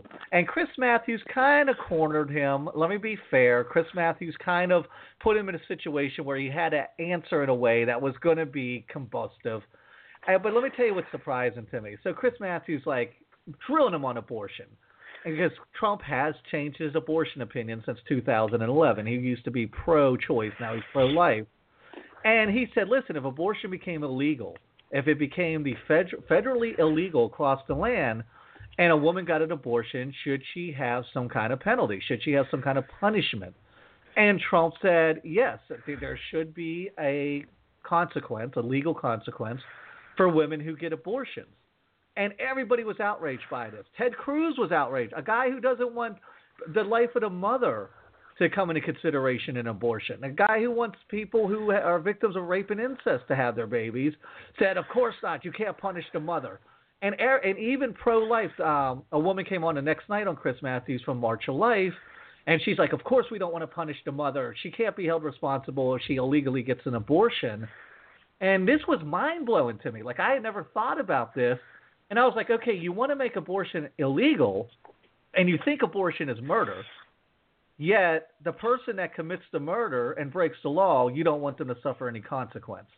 And this was fairly, I was fairly blown away by this. How you can have these two ideas, like even Matthew said, don't you believe um, abortion is murder? Yes. Well, the person who's facilitating that murder, who comes into the abortion clinic and says, "Murder my baby," you don't want them to have a consequence? No, because they've been through enough already. And Dee, um, is it? And I asked Dee to look this up. Isn't it illegal to self-abort? Like I always thought it was illegal to stick a clothes hanger up you and self-abort. So I don't It understand is. why. So why wouldn't it be illegal to walk into an abortion clinic if abortions were illegal? And, and I, I'm so confused by this. Can somebody clear this up for me? why is Um, Trump's? I mean, why is is illegal. Trump's why is Trump's statement? Uh, let me go to Fern first. Why is Trump's statement so outrageous that he says if this is illegal, we should prosecute the person? And if you say, well, it's a woman's body, then why should I go to jail for smoking crack? Why not only the dealer? I'm only the guy who's taken the crack into my body. It's my body if I want to take the crack and smoke into it. I mean, isn't it the same thing as saying it's well, it's my body. If I want to abort, I can't be arrested. Only the doctor should be arrested. Like uh, this makes Yeah. no sense to me. the, the thing to me is though the way the question was phrased is an illegal abortion. So if they're doing something that is illegal, then there should be accountability for it. I actually agree with Trump on that. Believe So it or I. not. And you know, crack is illegal. If you get caught possessing crack or smoking crack, you're going to jail or at least going to court. So if this is an illegal act, then I I don't understand how he managed to piss off both sides. I, I just That's what only that's Donald what- Trump what could I'm, do that. What I'm trying What- to get to, and John Kasich was like, "Wow, Donald Trump's the only guy who can unite pro-life and um, pro-choice people," and that's what I'm getting to. And I'll get to all his backpedaling and stuff, which is complete bullshit. But why? Why is what Trump said? Oh, if these women commit a crime, then they should be held to account. Caleb, why is this outrageous to the pro-life people? I thought they would be on board with this. I was shocked they're not. well, I do think uh, uh, a little of it is what we are saying earlier, where I don't know if they're that outraged, but they're they know how fiery of an issue abortion is. So Yep. if they could find a way to use this as a way to end Trump, because people nothing makes people madder quicker than the abortion debate. People get very very fired up about it. Uh, so a lot of people are one issue voters about that issue. A lot of people I know. And so I think they're like, oh, this is our chance. Let's pretend that we're way madder about this and we can maybe put a dent in his numbers. Uh, but I do think some of it is legitimate, and I think some of it shows you how complicated the abortion uh, debate is. It's not just a black and white thing because it, why would you, if you think it's murder, you don't want people punished for murder? Obviously, you don't really think it's murder, because if you did, you would want them punished, right? Probably with the death penalty. But Are you, you, don't surprised really think that. this? Like I was blown away that this person from the head of March of Life, a pro-life group, was like, "Of course," and they said in such a way of like, "Of course, that's crazy. Why would we want the woman punished for murdering her baby?" Like, did you know prior to this being in an evangelical um, upbringing that evangelicals don't want the woman punished for murdering her baby? They just want to stop. Well, I don't know if they'd thought about it till now. Until Trump said, "Let's hurt, let's punish these women." I don't think they're like, "Wait a minute, what?" And I think they might accidentally, Trump might accidentally affect people's opinion, uh, and people might be like, "You know what? Maybe this is complicated. Maybe we should have some compassion for these women. Maybe they're not evil murderers. You know, maybe this is between them and their doctor, and not me and the government." So Mhm. I think it might have been a good thing. Not that Trump's the guy, but he may have stumbled. You, Yeah. you know what You know. amazes me though is Nick, you and Fern are both well. If it's the law, yes, these women should be punished. You know, if I'm smoking crack, I should be punished if it's illegal. But yet you both give illegal aliens a pass and say we should just forget the law Whoa, and whoa, stop, welcome stop, them. stop. When have I ever Can't given illegal immigrants a pass? Did I not tell that story about me and Alzon from 20 years But ago? you said that it would be better. There's no way we can deport them. There's no way we can do it. There's no way, you know, it's better not to give 11 them million people. You've got to pick and choose and be pragmatic. The people who They're here illegal. here, uh, but they fell through the cracks. They're You- not here. Okay, you can't do it all at once. Okay, you you pulled over for a, a traffic offense, and you pulled over, or they stopped because they applied for a job. They're staying outside of Home Depot. It's not that hard. In a couple of years, 12, 11 million will be gone. So why not? Why not enforce that law if you're not going to if you're going to enforce the woman who should because you've got to abortion? weigh it against the consequence of the economy and what the outbreak. I mean, of course, you can't just take 11 million people and deport them, especially the ones that are playing by the rules. And you're just talking about someone who didn't cross their T's and dot their I's. Um, let's go no, back. they let's, cheated and they broke the law. Let's stay on course here. I don't want to. Uh, this isn't an immigration show. We did a show about that. No, Let's but but you're saying abortion. if, if it's you're breaking the law. Okay, there's 100.6 million abortions in in 2011. 1.06 million abortions. Is it beneficial if we put all those women in jail? Then how's that going to hurt the economy and the system and everything else? We But it'll be a different million ball game once it's illegal. Once it's illegal, they won't be going to doctors as much, and it'll be a totally different conversation. But we can't be so strident and so hard-headed in our views that we're going to throw the baby out with the bathwater either, and say, "Well, I don't give a damn what it's going to do to the economy or how impractical this is." I mean, the, the law is not supposed to be so black and white. Why I am a rule of law guy, I'm also not a Nazi about it. I'm not an absolutist. I never have been. Fern, I want to get back on the topic of actual abortion. Is this should the woman be held to account? And also, when he said should the man, when Matthew said should the men have any responsibility in this? Like if a man's pressuring a woman, you better get an abortion. I ain't raising that kid. If you're going to hold the woman account, why are you not going to hold all parties for conspiracy of murder? Why is he not called? Uh, well, and and therein lies can you prove that he is the one pushing her, or I mean, can you do you have proof of that? So perhaps there should be some accountability there too. But this is exactly why personal choice issues should not be legislated. I mean, you can't to make this illegal is to tell somebody what they can and cannot do with their body. I Well, am we very pro-choice. Yeah, well, they do do it with drugs, but but you know, I do believe in life and conception. I do not agree with abortion. I am anti-abortion as far as a personal choice for myself, but I should not be pushing my feelings onto somebody else and what they can do with their body. So that's why I am pro-choice. Um, you know, as much as I disagree with it, I'm not going to judge somebody else or try to step in their shoes. I mean, I grew up in a very Christian environment, um, and you know, I was taught all the same types of things. But it's not for me to decide what somebody else's position is or what they're going through. This is a choice that a woman has to make. It's not like, am I going to have a bagel or a bran muffin for breakfast? It is. Bran it- muffin. This Bran is muffin. huge. The emotional. I think you should and be punished for having a bran muffin, though. I'll, I'll Yeah. I agree with Caleb. Let's get some activism going on that end, Caleb. Let's start a group. I think if You- you, you eat missed- enough of them, you- you, you will be missed our- punished. But that's you besides missed the the whole point. backstory on it a few episodes ago. We were had we had a discussion on how it came up about anal sex and how bran muffins are are, are beneficial to doing that. So that's why it's an inside joke too. Oh. It was, you got to be. Oh. it should have stayed an inside joke, Dwayne. Sorry. All right, go No, ahead, the- I guess the thing is though, if it's illegal, the the issue is the legality of it. Is it illegal? If it's illegal, then there has to be some sort of repercussion for it, just like drugs. I don't agree with it being illegal, um, but when you start looking at the technicalities of it, then if they're performing an illegal act, they are. The, the problem I have is you make abortion illegal, women are going to do it anyway. Just like making drugs legal, they're going to do it anyway. They'll find them. But the difference is, is this could this could kill the mother if they're Well, doing this in an environment that's not safe, sanitary, in a way that should be done.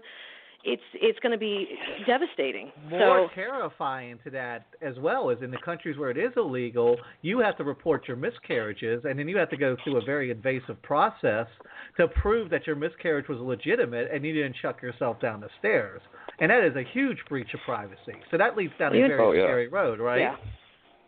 All right. Let oh me yeah, read these that's government comments. invasion right there.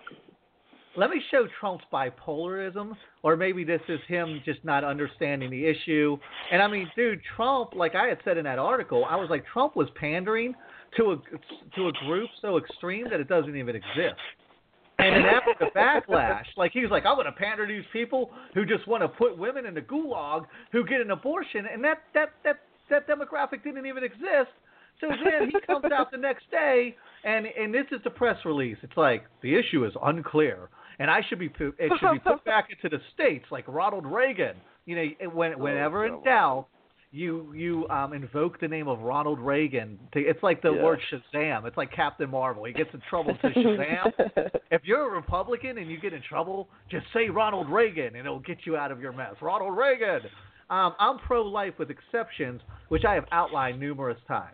And then later on that day, he comes out and says, if Congress were to pass legislation making abortion illegal and the federal courts upheld this legislation, and any state were permitted to ban abortion under the state's federal law, the statement says the doctor or any other person performing its illegal act upon a woman would be held legally responsible, not the woman.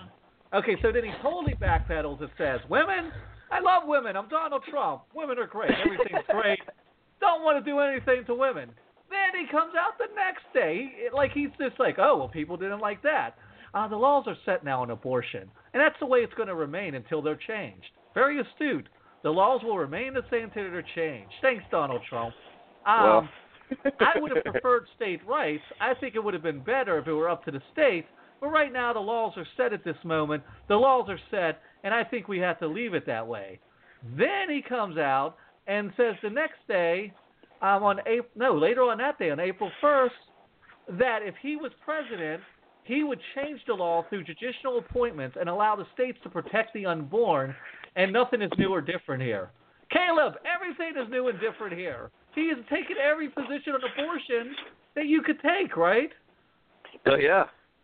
Well, I think he reminds me of like like kings of empires who would literally kill messengers because he just seems to take whatever position literally suits his mood. Because four abortion positions in the same day, I don't know anyone who's ever even slightly evolved their abortion uh, position. People are so certain about how they feel about abortion, and I've I've never heard anybody reverse or even change their opinion slightly. So that's very strange. I've I, that, that doesn't even like register with me. How can you change the way you feel about abortion at all? Much less four times in three days. I mean, you don't change your opinion about Apple Jacks this much in one day, No. about Pop Tarts. And, and Donald Trump, but this is Donald Trump doing what Donald Trump does, right? This is him chasing whatever he thinks public opinion is, because it's about winning, and we're going to win, and I'm going to say whatever it takes to win. Hey, and this is about him just pandering and pandering and pandering, but he couldn't quite get his footing. He didn't know what the most popular position was going to be, so he's like, I'm just going to keep digging until I strike oil, until I strike political you, you oil. sounded like John Travolta Welcome Back, Kotter. There, you didn't sound like Donald Trump. You sound like John Travolta. Yeah, I'm terrible at Mr. impressions. Mr. Kotter. Another great going on, Dwayne. Kotter? Somebody who fucking hates hypocrites, who hates panderers. How can you back Donald Trump in this four time like he backpedaled on the position that he originally changed horses in midstream on. Like he has backpedaled his backpedals on this and doubled down on his triple downs. How could you possibly be in Donald Trump's camp on this abortion issue? Because he's going to make America great again and build a ten, a thirty foot wall. that, I mean, is there any other? Is there any other things I should be worrying about? No. I look. I've told you this before. I look at him just like I, I, he's not a politician, but he has to play the political game. And just like Caleb said, they they go to their base. Trump doesn't really have a base. He has like just the general populace, a mixed mismatch of everybody that that is supporting him or not supporting him. So he has to play the game. He has to say, "Well, this is my stance, but then this is my stance, this is my stance, this is my stance." To play the fucking game, he has to do it because our political system is so screwed up. We only have two parties. You have the you have the Ted Cruzes out there that it's it's a it's death even if you wear a condom because you know Catholics believe even wearing a condom is killing uh, a baby because that sperm is the the seed of life. So you've got those. So he has to try to play this game to try to get his support, and, and I I feel bad that he has to do it. But you know, I think his most honest, truthful answer was with Chris Matthews. If it's illegal, then there has to be repercussions. But then he got backlash from every fucking buddy. So the polls and whatnot, and his advisors say, "Well, Donald, you have to change this, or you have to say this, do that, and you have to do this." It's just a fucking game. Yeah, friend, I would think you what agree he that? first. I think what he says first, the first words out of his lips, I think that's what he truly means, and that's his opinion. But then he has people behind the scenes saying, "Well, that didn't go along with this demographic, so you have to say that." And then next thing somebody say, "Well, that poll didn't work out, so you got to go and say this." It's just a political fucking game. Well, part of that, you remember when he first, actually before he even uh, ran, started to run, he flat out said he would say anything he had to, and he said politicians say anything they have to to get elected, and that you know why would he be any different? So I mean, is it possible that that's exactly what he's doing because he knows business and he knows how to get where he wants to be in business? And I agree with you. I think that's where the backpedaling comes from. But I think his true feeling, most people, if you put him on the spot, you ask him a very important or, or political, politicized question or whatever, their first response is usually how they freaking feel about a topic. So I believe that his first responses, you know, are how he feels, and then he has to go back and do damage control because this poll said this or this target group said that, and his advisors are telling him, well, you got to change this, you got to change that. But every politician does do it. I have yet to meet one politician that doesn't lie. I have yet to meet one. Yeah, but Trump was supposed to be different. Your whole argument was Trump wasn't going to lie, Trump wasn't going to pander, Trump wasn't going to chase votes, that he was going to be Trump and let the chips fall where they may. And now Trump has become a politician, and you're like, well, of course he has. And I love Trump because he's a smart politician. Well, So no, like I- totally changed positions. But no, I, I think it's more the people in the background telling him, "Hey, you got to say this, you got to say that, you got to come back and do this, you got to do damage control."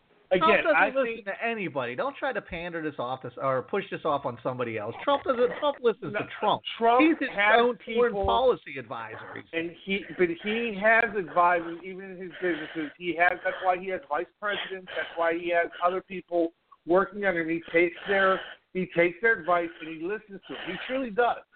And I just think that you know this is new to him as far as running for politics. He's got these behind the scenes people saying, "Hey, look, you should have said this, you should have said that." That's why he comes off the cuff and says whatever the fuck he feels, and then he gets beat up for that too. So I mean, I don't know what he he can do. All right. Well, Trump has painted himself in a corner in that region because if he if he if he moves too far moderate, then he's going to lose his base that's never voted before because he's not being as crazy and entertaining. But if he stays crazy and entertaining, he can never win the general election. So I agree with you there. Let's move on to this. So Corey, I'm going to butcher this name, Lenindowski was arrested for um, assaulting Michelle Fields she was from Breitbart, so this is a right-leaning magazine. This is not left-leaning. And let me let me give you the legal definition, the legal standard of pandering, or not a pandering, of battery, a simple batter, battery here. And I don't even understand how this is against the law. So simple battery, any action and intentional touching or striking of another person against a person's will, which when can you strike somebody that's not against their will? Fight Club? like that's stupid on its face anyways. Or Spank me, baby. Spank me. yeah, exactly. Or the intentional causing of bodily harm to another person. So if me and you are hanging out, Dwayne, and I like grab your soldier in a manly bonding gesture, like, yeah, Dwayne, you're a good friend, I've committed simple battery and I could be arrested. Let's go to Exactly. first. No, real, real, real quick though. But Nick said, when I said spank me, baby, spank me, I wasn't adding to your dialogue. I was asking you to spank me. I just want to make that clear. Okay, um, get with me after the show. We'll set something up. Caleb.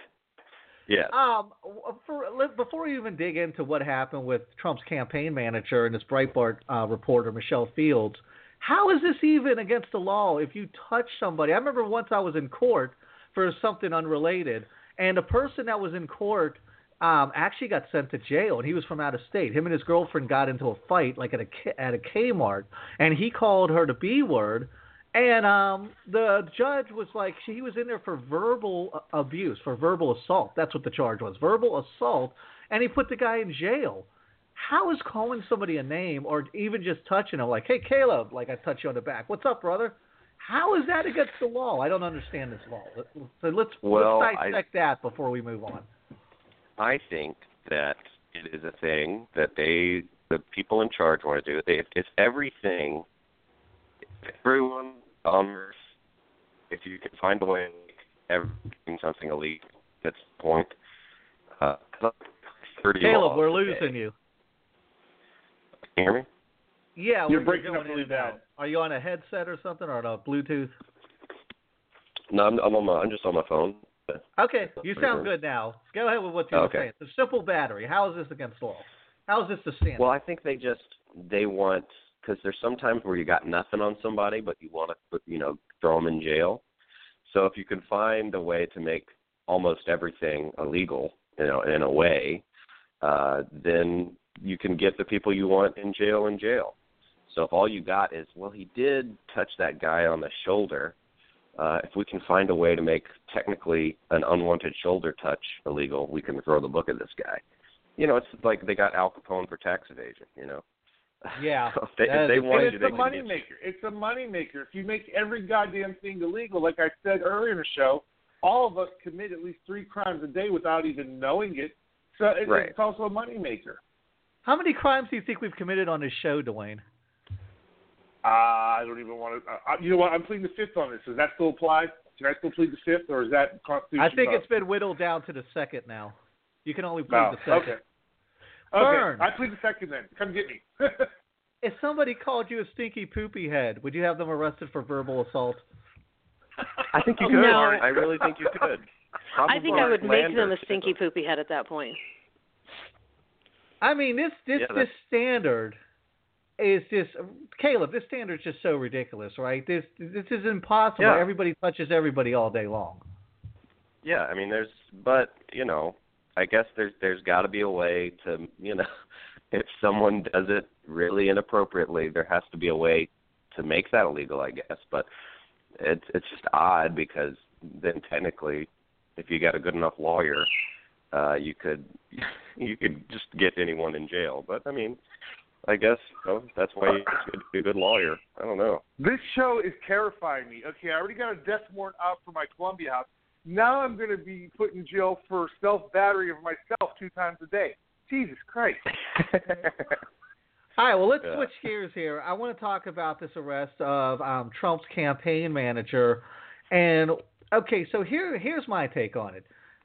If you listen to the audio, and I think this was the most disturbing thing about the whole situation, if you listen to Michelle Fields and the audio that happened directly after, and she's like, "Oh my God, next to my father dying, this was the most horrible thing that's ever happened."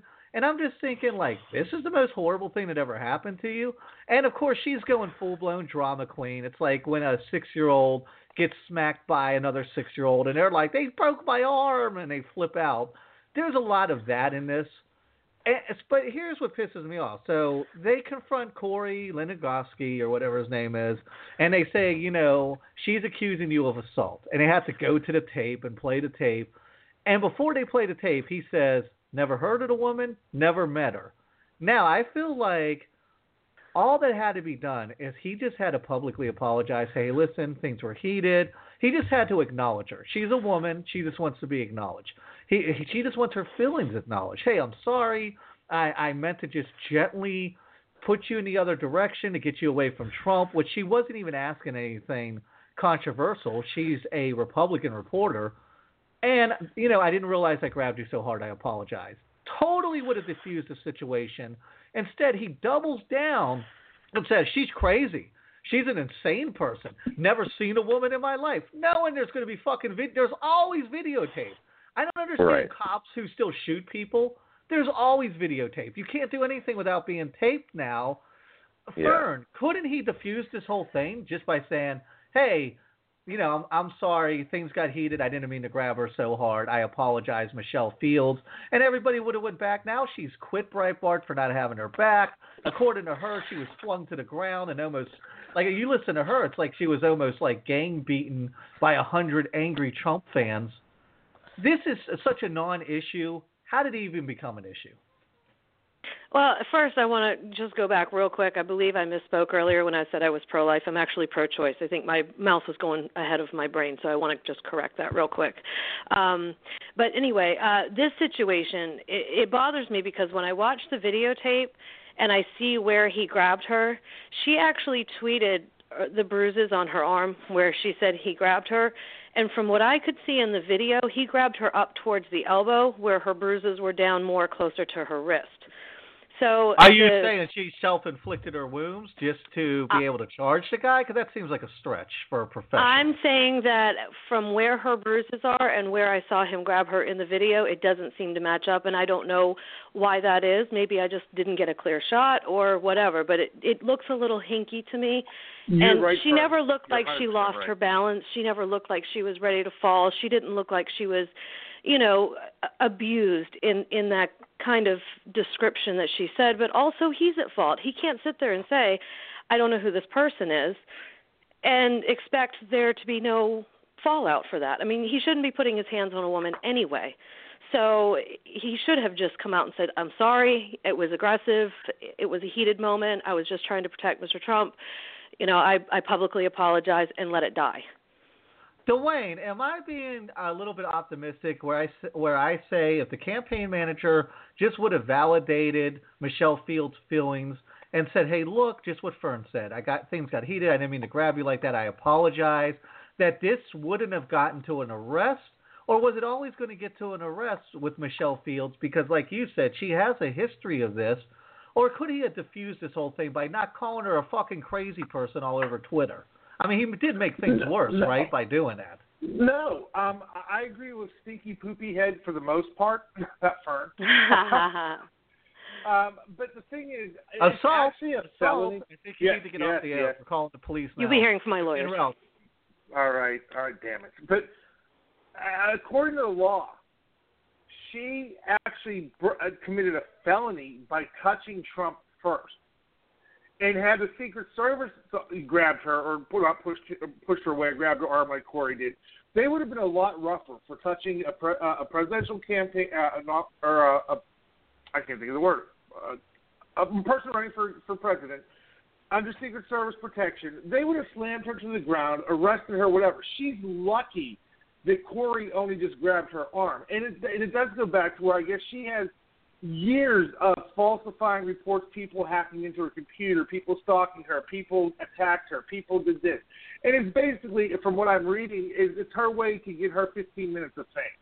So she she she did this, made a big stink out of it. But like I said, if, if the Secret Service had been one step ahead or behind or close to her than Corey was, she would have been slammed to the ground and nothing. She played this feminist victim I card. Oh, he's anti. Couldn't disagree with you more. Let's let Caleb kind of split the difference here. Caleb, if the campaign manager just came out instead of saying she's a crazy person, I've never even met this woman or heard of her, and just said, "Hey, look, I'm sorry, things were heated, and I just grabbed you a little bit more forcefully than I wanted to," wouldn't it just ended in a handshake and life would have gone on as normal? Well, that we, well, we wouldn't be talking about it, and Fox News wouldn't have had a story all day. I mean, it's.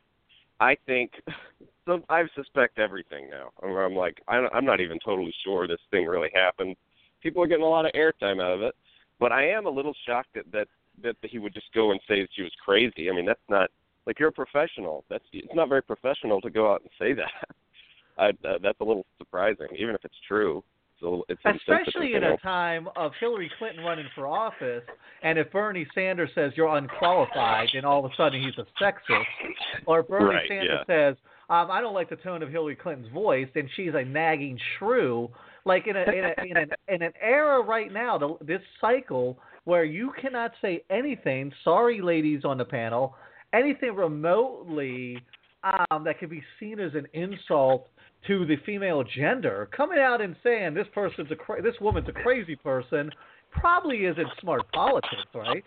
Can we No, at least it's all agree on smart. that? Dwayne, can we at least agree on that, or is he uh, is that was the No. smartest thing that ever happened ever in the history of I, anything? I appreciate I appreciate the honesty. Uh, You know me, Nick. I don't hold back. If I see somebody's crazy and insane, I'm going to call them out. Like If the he honesty of already switching knew abortion positions four times in t- 48 hours, right? Like that kind of Exactly. honesty. Yeah, yeah, that kind. Of, but if I mean, if somebody comes, if you know somebody who who might you know runaway claims abuse, to me that's crazy. That's like those college kids claiming they needed a safe space because they felt physically and emotionally threatened by Trump. Trump. Th- that to me is crazy. That's Trump not Trump. the functioning of a normal. That's the, that's not a normal functioning brain. That's not a normal functioning brain. And to scream that was abuse, and then say, "Oh, well, look, he threw me to the ground," like you said, knowing there's video cameras everywhere. And then, like Fern said, the bruises are like three to four inches above where the guy grabbed her. To me, that's crazy. That's making shit up. Totally. Well, let me ask you guys this then, because we're closing I would in add on. a bitch uh, if you had. If I, if I was a guy, I'd be like, she's a crazy bitch. But then, you know, I I'm not a presidential campaign. I yeah, you will never be a president. You're more combustible than Trump. Let me ask this. So Trump has a new campaign manager, Paul Manafort. Um, he's a total establishment guy. He's actually been a campaign advisor for Ford, Reagan, both Bushes, and Dole. So you know you can't say he's fighting in the system while bringing in guys who've been embedded in the system for a hundred fucking years. Uh, but, but but beyond that, what happened to um, Corey Lewandowski? Why is he bringing in a new campaign manager? I couldn't find information. Did Trump fire him? Does he have now dueling campaign managers? What, what's going on with this, Fern? I, I, there's no information out there, so I'm just asking for an opinion. Who is No, actually, yeah, I haven't heard anything either. But you know, you know, I'd be interested to know if he's actually paying for his legal fees and if he's, you know, standing behind him and doing. I mean, I thought he said he was going to stand behind him, which makes it really weird that he would fire him and get a new campaign manager. I mean, didn't he say this is more flip floppy, circular conversation that is the Trump campaign, the whole Trump experience. The It Trump is experience. Nice. Grab your 3D asshole glasses. Yeah, exactly. It it amazes me, and I, you know, the only thing I can figure is he's trying to distance himself. He already has like a seventy or eighty percent disapproval rating with women, and to stand behind this guy publicly is not going to help that. So, Oh, um. Yeah, so it doesn't Uh, surprise me that he backed off. That's the smart move, but it doesn't. It, it, his words before he can't back it up with his ass. He's not backing this guy up. So it's more unbelievability from Donald Trump. Well, Badger is a savant when it comes to digging up information quickly. Badger, you said you found something on this? Yeah, he um, is lessening his role. He says if it was found true that you know there was an assault, which he does not believe, or from the videotape he sees, he would have fired him. But he did not fire him. He's only um, getting giving him less of a role to get him out of the spotlight and let everything get taken care of behind the scenes, so it doesn't bring negative attention to his campaign. That's why he has a new front man as a campaign Okay. manager. But Corey's still there. Is Trump playing a loyalty card like he said in that video he cut from his Golden Line jet? That's more expensive than Air Force One. Trump always likes to point out that he has better is travel arrangements. Yeah, That- Obama. I watched the video on it. You know that there's a gold trim on everything, mahogany wood throughout. Oh, it's beautiful. Anyway, let's not go lifestyles of the rich and famous Robin Leach here or whatever. But if he has stuck this um, campaign manager out on the bleachers, isn't he showing that he's not being loyal to him? That he's putting him out on the bleachers because it might threaten his campaign? I mean, Trump only cares about winning. even over loyalty. No. But he's not doing that. He's just taking him out of the spotlight, get, getting him the time to get all his. He's benching in him. But When why? he But he still be didn't fire. He did. I mean, if he would be benching is one thing as opposed to firing. If he were to have say I have nothing to do with him anymore, he's gone. That's one thing, but still keeping him on the payroll, keeping him behind the scenes, probably working the phone, doing But if like he that. did nothing I- wrong, why make him pay a consequence? Why even bench him if he's totally 100% even- in the right? No, from what I'm reading, we don't even know for sure if it was Corey's idea, which possibly is because it doesn't get that involved. But it could be Corey also said, "Hey, look, Mr. Trump, I want to back out. I want to go back behind the scenes. We don't need any negative attention." If he's a smart campaign manager, if I were the guy, I would say that. I say, "Look, Mr. Trump, replace me, just do or whatever you want to do with me." Let, or let me work behind the scenes just to get this out of the headlines. I think that it's a smart move. I truly think it's a smart move. I don't think he did. I really don't. is that what happened? Did Corey say, please bench me and give me lesser a role and probably cut my paycheck on top of it? Or do you think Trump's doing what Trump always does? Winning, winning, winning. I'll run over my grandmother with a steamroller if it'll put me 1% higher in the polls. Oh yeah, this guy has never done anything but look out for himself, ever. He does nothing but what is going to benefit Donald J. Trump, and this guy. You know, if he was that adamant about defending him and he did nothing wrong, and I'll pay your, go ahead. You see somebody throwing a tomato, kick, you know, kick their ass. I'll pay for your legal fees. I mean, he's that adamant about defending people who are defending him and who, you know, who are his supporters. Then why bench him. I mean, it's it's because of this horrible approval rating with women, and he can see that this isn't smart, and he's just completely going back on what he was doing, what he said, and it's it's just it's there's so many instances in this campaign. I mean, abortion is the most recent one, but so many times he has flip flop back and forth, and it's classic Trump. That's all I gotta say. This is classic Trump. It blows my Trump mind. gave Let thanks me have for. Grammy Award-winning singer Jennifer Aniston, Ad, uh, Hudson after three of her family members murdered. Airlines wouldn't accommodate boy with serious medical issues. Trump offered his jet. Helped save families working farm that was going into foreclosure. Sergeant Andrew Morsi was released from prison in Mexico. Donald Trump sent him a big check to help him get back on his feet. Uh, Trump did for a bus driver who helped save a woman from jumping off a bridge. Those are just five that are credited and actually shown to be true of things that Trump has done for others, not just himself. Your let's facts not- are not my facts, Dwayne. I'm Caleb. Let me get you to kind of split the difference here again and chime in. But first, let me ask you this: Is this the most serious you've ever been on a radio show? This has got to be killing Uh, you not being able to tell jokes, right? No, but I like I like to talk about stuff like this, you know. And uh every every time Trump's in any conversation is pretty funny to me, even if I'm not laughing out loud. I'm having a pretty good time anytime we get to talk Really? about that Because. I'm crying inside. Actually, I'm pretty melancholy over this. All right, Well- let's go. Let's let's move on to this then. Did you agree with me and Fern that once again he kind of threw this guy under the bus? He's benching him because it would look worse to fire him, but he is benching him and bringing in somebody else because he does have a horrible record with women. I mean, this is the smart thing to do, right? Well, uh, I, I suppose it's. I wouldn't c- categorize it as smart. I'd categorize it as not stupid, uh, because smart would have been not to hire this guy. Would have been smart. Uh, of course, you if something explodes, you clean it up. That's I, I can't imagine praising that decision. It's a pretty no-brainer. But I am a little amazed that he would even admit he has a problem with women women because you see him on Twitter and on the news be like, nobody women lo- nobody loves women more than me. Women love me. I'm doing very well with women. And and then they'll be like, you're doing 80% of women hate you and will never vote for you. And he's like, but I'm doing no, that's wrong. I'm doing great. He just won't admit it. He no matter what you throw at him, fact wise, he's like, oh, I did a poll of 10 people that work in my office. They're all women. They all love me. And he'll put that on Twitter and he'll put uh, make a poster. Women Yeah, and they all Trump, work women for. Trump. and they're fired Right. if they don't love him. And like James Bruce said when we had him on a few weeks ago, and I love this line. He's like, "The buck never stops here," and I think that's like very accurate of Yeah. Trump, right? The buck never fucking stops here. And let me kind of um get into some Trump bashing here. So here's what Trump said when he lost Wisconsin, because Trump could never lose anything ever legitimately. It's always some kind of um, conspiracy against poor Trump. He said, lying Ted Cruz had the governor of Wisconsin many conservative talk radio show hosts, and the entire party apparatus behind them. A Trump's um, campaign press release reads, according um, accusing the Tea Party senator of illegally coordinating with um, supportive super PAC and Republican parties of an unethical working sabotage, sabotage of Trump's campaign.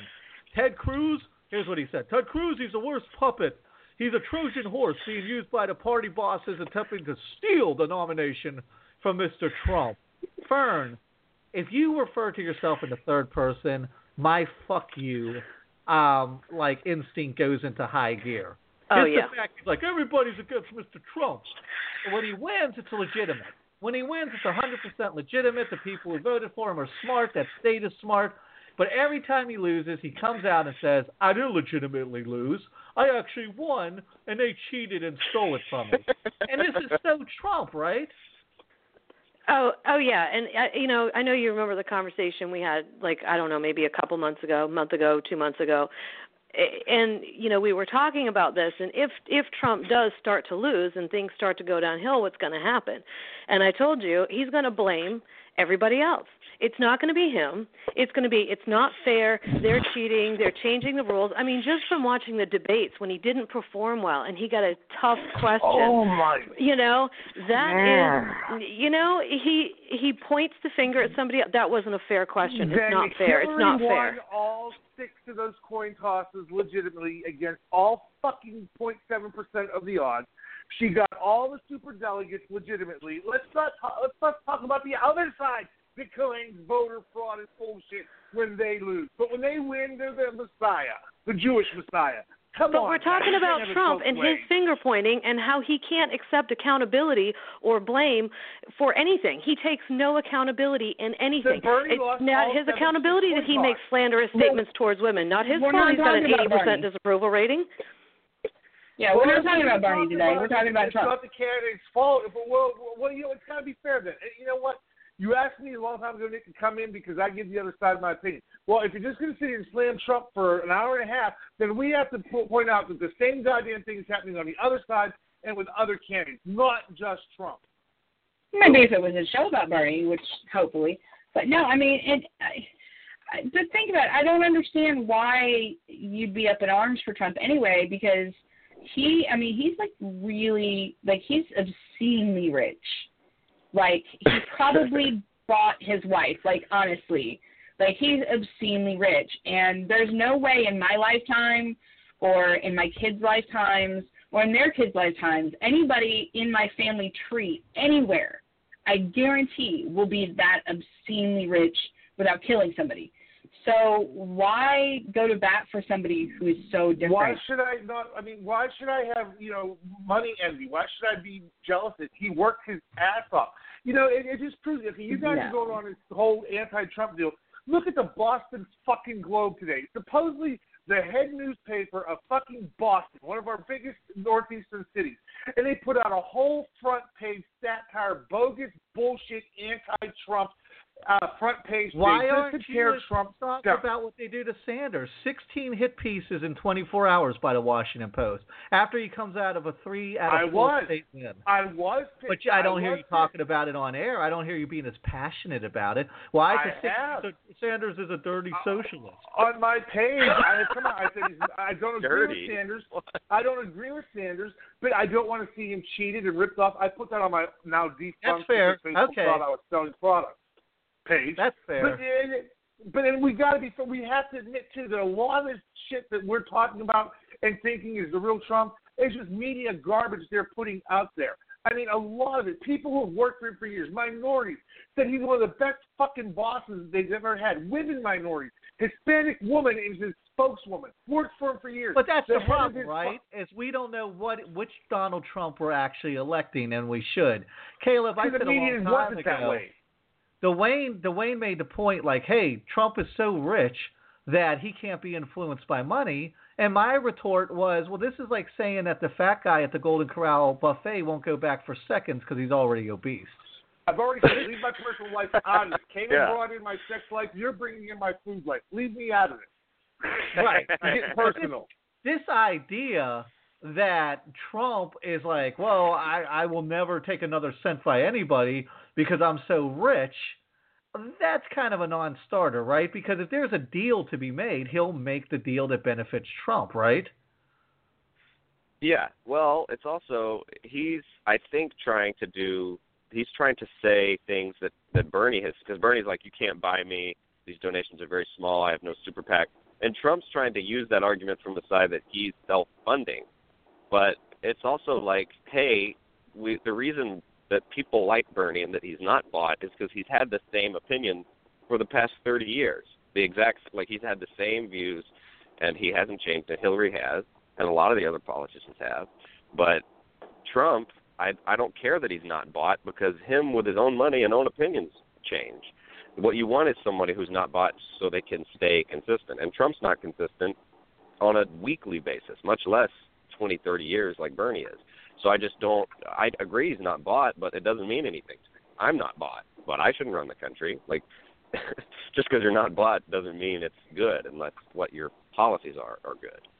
Okay, D, do we have a caller? Because I want to take. We've only got five minutes left, but let me take this caller. Mm-hmm. Who do we got on the line, D? Uh, we have Michael on the line who would like to weigh in. Do you know where he's calling from? Uh, Michael, where are you calling from? Uh, calling from California. Michael, thank you so much for calling into the show. Um, did you want to chime in on this Yeah. whole Trump thing? Yes, sir. Uh, thanks for having me on. Um, I, I just wanted to say, just to the last uh, point that was brought up, like, how would you not take issue with the fact that so many politicians are bought out by special interest groups and lobbyists who do that with the intent of using them to corrupt laws to benefit corporations, and then say that you don't you don't think it's a it's a plus that Trump's not being bought out? I, I don't understand the logic. Okay, and let me kind of clarify because that's a great point. Um, I always say the first thing that we need to do, and it's the first thing that Bernie wants to do, is repeal Citizens United. Because you have actual corporations writing legislation, handing it off to their senators or representatives, and saying that you actually have representatives who have to sign a contract. You will push at least 80% of our um, agenda through if you want this campaign donation. So I, I am definitely against any politician being bought out. However, what I'm questioning is the sincerity of Trump. Is Trump going to get in office and say, I'm not accepting anything, I'm not letting anybody fill my coffers? Does power not want more power? And that's what I'm questioning, and I don't trust Trump. So this just comes down to a trust issue with me. It doesn't come down to like any kind of political litmus test. Yeah. Okay. Well, can I say something real quick? I I- the reason we don't like politicians who are bought, Trump was that guy. The he is corporate interest. There's not even a middleman. It's like instead of of some of these corporate guys buying a politician, he's just going straight into it. Which is he's the guy I'm worried about politicians being influenced by. So that's why I don't. I'm not impressed with him not being bought because he's the buyer. I don't want him directly Yeah. in the office. You know, much Mhm. less buying a candidate. Is that a relevant point, do you think, Michael, or do you just have kind of like a lot of trust in Trump just because he says this, or do you need something, some meat to back it up? No, I mean for me, like I, I was actually against Trump for quite a while, and uh, I've actually come around to supporting him on because I found like he brought up a couple key issues that most politicians I don't think will even want to touch with a ten foot pole, based upon the whole you know corruption issue that we talked about, which was the trade imbalance, and then all the ways that we have laws in place which give companies incentives to take jobs overseas, like the fact that you have a company like Carrier, you know. Welcome Yeah, aboard ahead, the sorry. Trump train, Michael. Thank you very much. Thank The way you. through proves again how smart. Just proves how smart our callers are. Thank you, Michael. But let me ask this: so you've got Bernie, and Trump has even said Bernie is smart when it comes to trade issues. Bernie and Trump have the same kind of idea when it comes to trade. They're saying the same thing about taxing billionaires. They're saying the same thing about reining in corporate interests in the billionaire class. The only difference is Bernie is actually taking, he's building a campaign on individual comp- um, contributions that the average is $27, and he's actually out fundraising Clinton, who has all this Wall Street machine behind her. So when you say, hey, when you're talking trust, do you trust the guy who's going out there just nose to the grind getting individual donations? Or do you trust, like Caleb said, I think that was a smart point, do you trust the buyer who's just circumventing the the middle the middleman of politicians and saying I'm just going to come in and straight do this because I have the money behind me to back it. Where do you make that determination trust wise between Bernie and Trump? Because really, a lot of what they're saying is the same thing. They're both populist movements, just on opposite sides of the spectrum, right, Michael?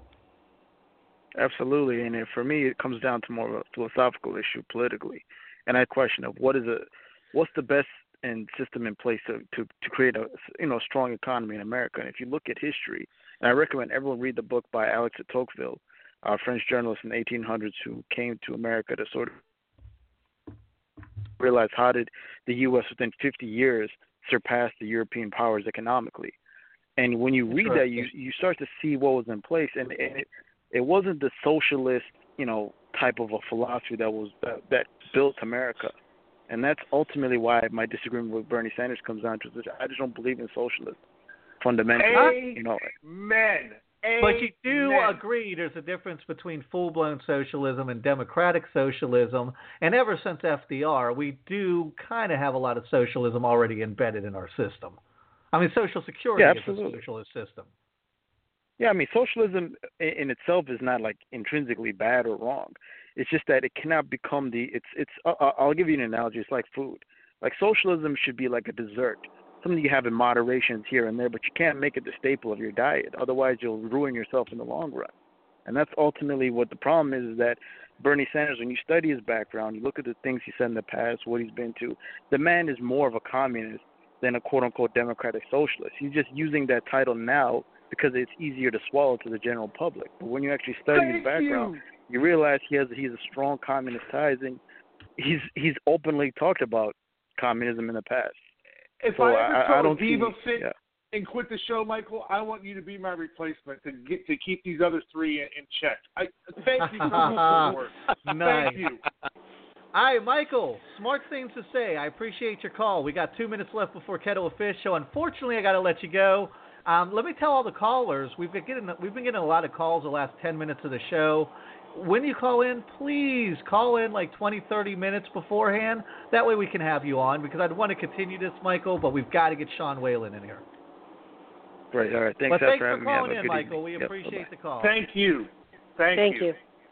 All right, we got three minutes left. Um, Caleb, why don't appreciate you calling in. It's so good to know that people who are in comedy, acting, everything else can have strong political opinions and kind of mix it up with us. Tell everybody on the comedy side where they can find you, what you're working on, because I think that's just as important. All right, of course. Um, you can find me um, at Caleb Synan on Twitter, uh, or just type in Caleb Conan into Google and uh, find me from there. Watch my Conan set. Also, I'm going to be doing web uh, content for Comedy Central. I'm going to be doing online sketches that you can find on their website, on YouTube, on Snapchat, all their digital platforms. That'll be coming out in the next few months. Uh, that'll be starring me that I wrote. Uh, that I'm very excited about. So just keep up with me, and, and you'll be seeing me doing some dumb And- sketches uh, for for a, a good while. And Caleb, Oh. if you're ever in Northeast Missouri or Central Missouri, I won't be like Nick. The first time you come over to my house, I'll show you my dungeon and my face mask collection. I appreciate that. No problem. Very nice. I like somebody All right. honest and forthright. Um, Dwayne, let me ask you this. Thank you, Caleb, very much for calling in. Dwayne, let me ask you this because this is fairly amazing to me. This show started out with a lot of our friends kind of bashing it on the right, saying it was a totally liberal show. Yet every call we get now is really in the Trump camp. They're really right leaning. Uh, is this a situation where if somebody listened now, they'd be like, "Wow, this show is. I won't listen to this show. It's totally conservative. It's not liberal enough." Like, have we crossed was- over? I believe that, but I think also most of it is due to the leaked photo of me in my fuzzy badger slippers and my little badger hat. I think a lot of it has to do with they saw that they just can't resist.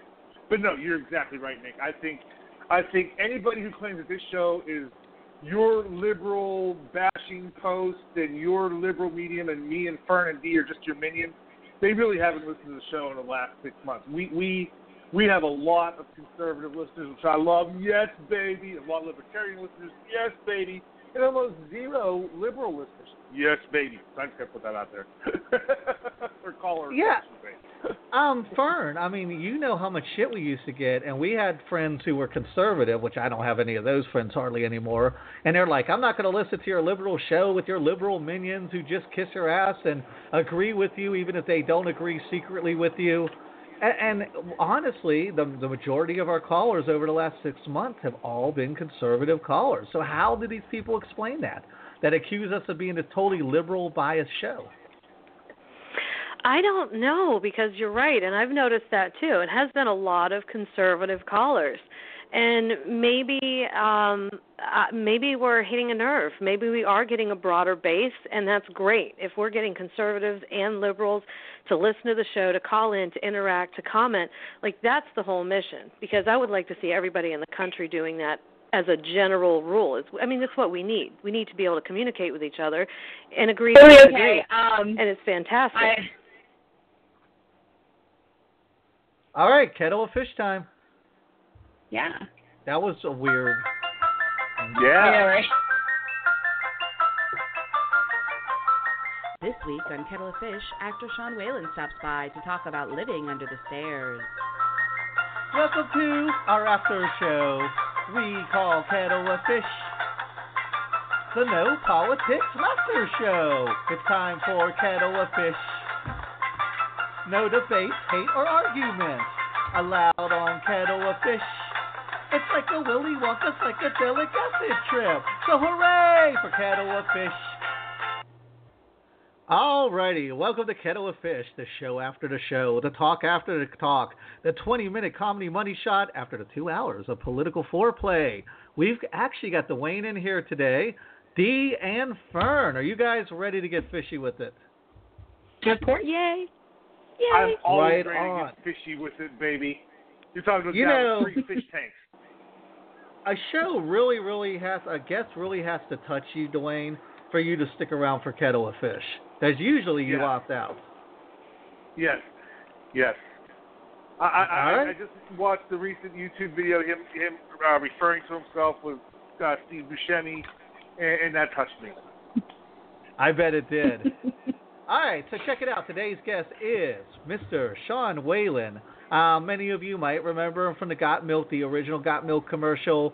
Most of you will remember him from the People Under the Stairs. And we said earlier today, in keeping with that, Dee has a new workstation actually under our stairs.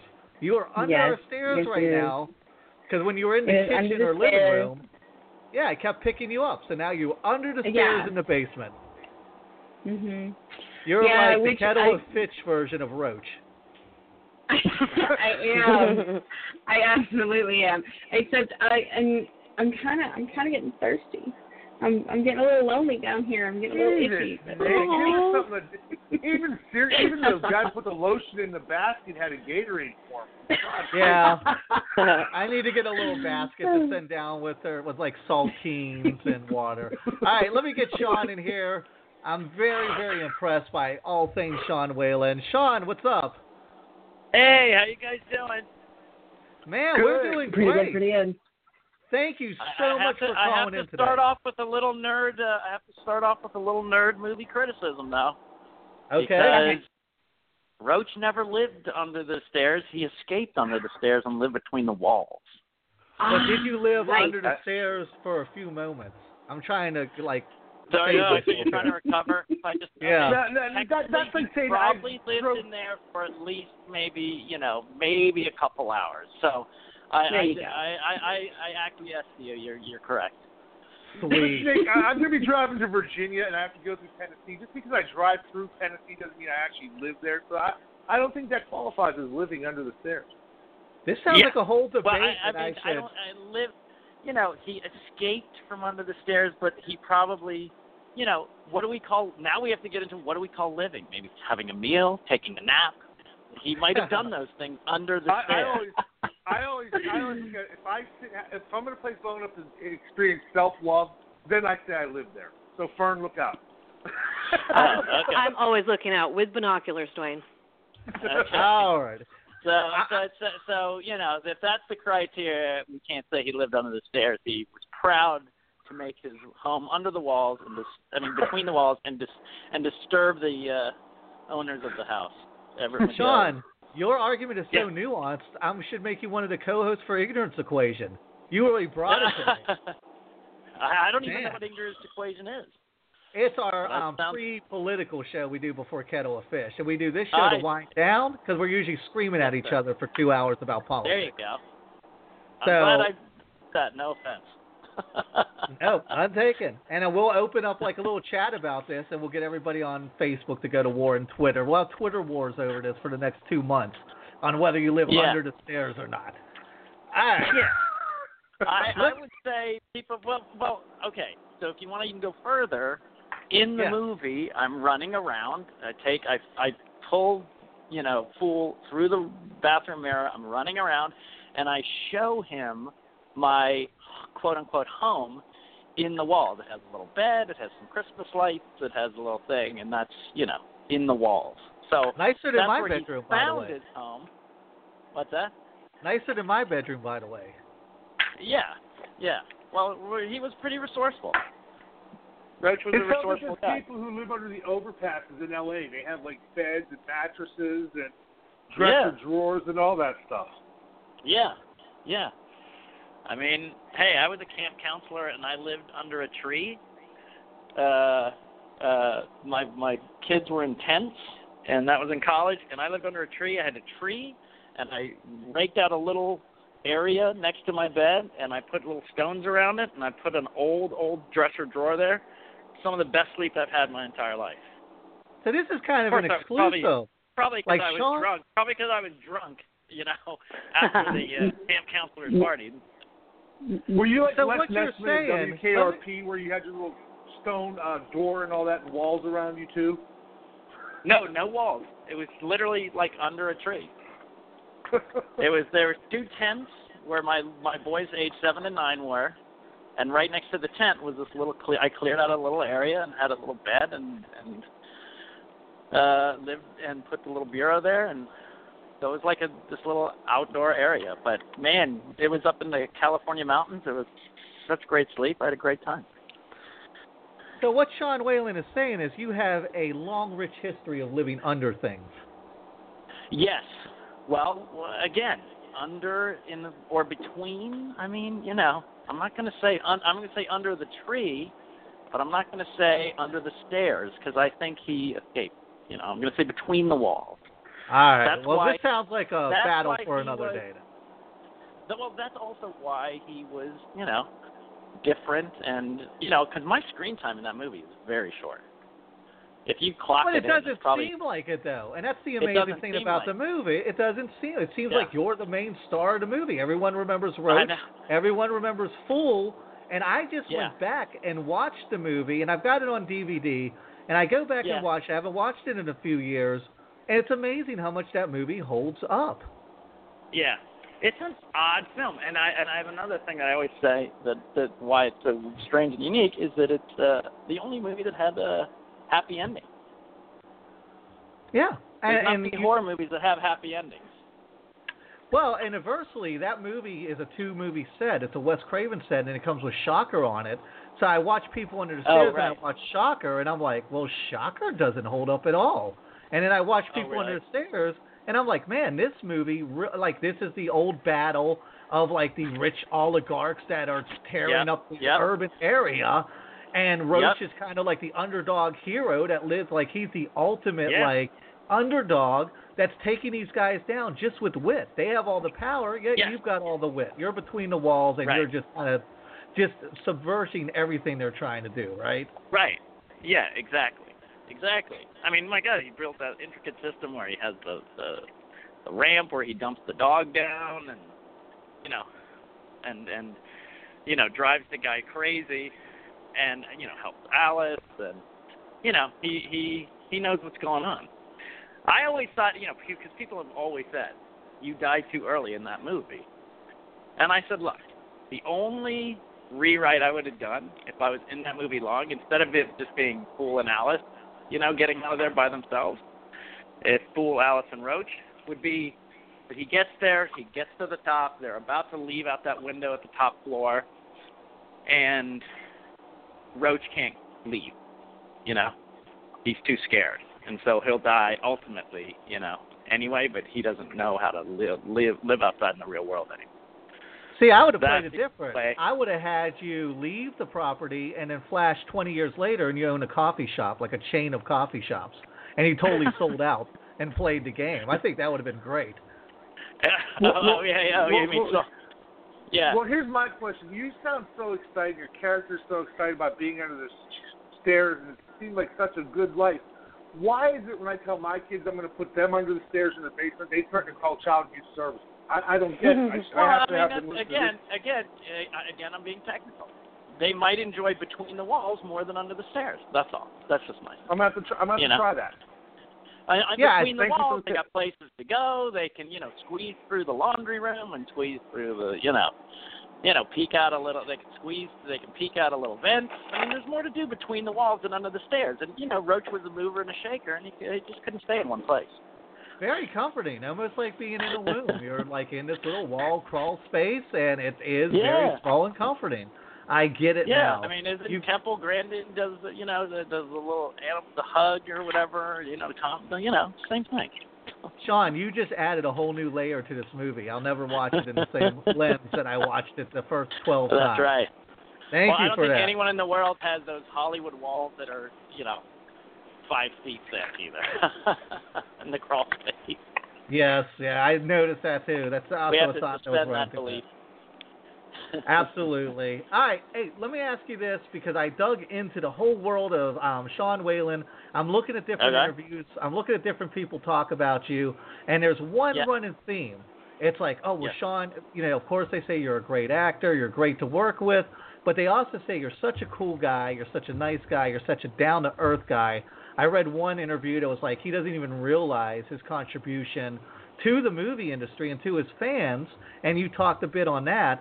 And as I'm kind of reading this, I was wondering, end of the day, for Sean Whalen, when you go to bed, is it more important to you to be remembered as like this down to earth guy who works so well with others, or is it more important for your career and your work to speak for itself? Like, how do you kind I of mean, I think up? you want. I, look, I always use the J Lo argument, you know, which is to me, she was in uh, Out of Sight George Clooney, Steven Soderbergh movie. Such an amazing actress. Like we hadn't had, you know, we had our Salma Hayek or whatever, but she was coming up as like the most a solid, solid Latina actress, and I was like, wow, she's amazing and such a good actress. But then she had to turn into J Lo, you know, because she wanted more, and you know, so she was big and popular. But I haven't heard the nicest things about working with her or anything. So it's kind of disappointing, you know. So I would say uh, that was my thing. You know, do you want respect, do you want the, your work to show for itself, you know? And and I think you you want to have both. I mean, I you know look we have a weird some guy that uh was saying you know oh you're this you're that and I was like look man I'm a normal guy with a weird job I you know and the fun and the amazing part that people don't understand is you know you I don't know how many job interviews you've been in your life but I go on you know a hundred or so a year. And that that's a hard thing to do you know because you have no real control over if you get cast or not. So the only thing you can control is how you prepare and do that work and audition and how you are on the set. And yeah, I think it's real important to know, you know, to think who wants the asterisk? Do you know what I mean? Who wants to say, you know, hey, J- you know, I'm sure J Lo's listening and she's going to get her people after me. But who wants to say like, wow, she's a great actress and a great dancer, but you know, she lip synced on American Idol where she's a judge, and she's not nice to anyone she works with that I've heard. Uh, Who wants that asterisk to say, oh, Sean's really good in these movies, but I heard he's a jerk? You know what I mean? And that's what you hear all the time in town.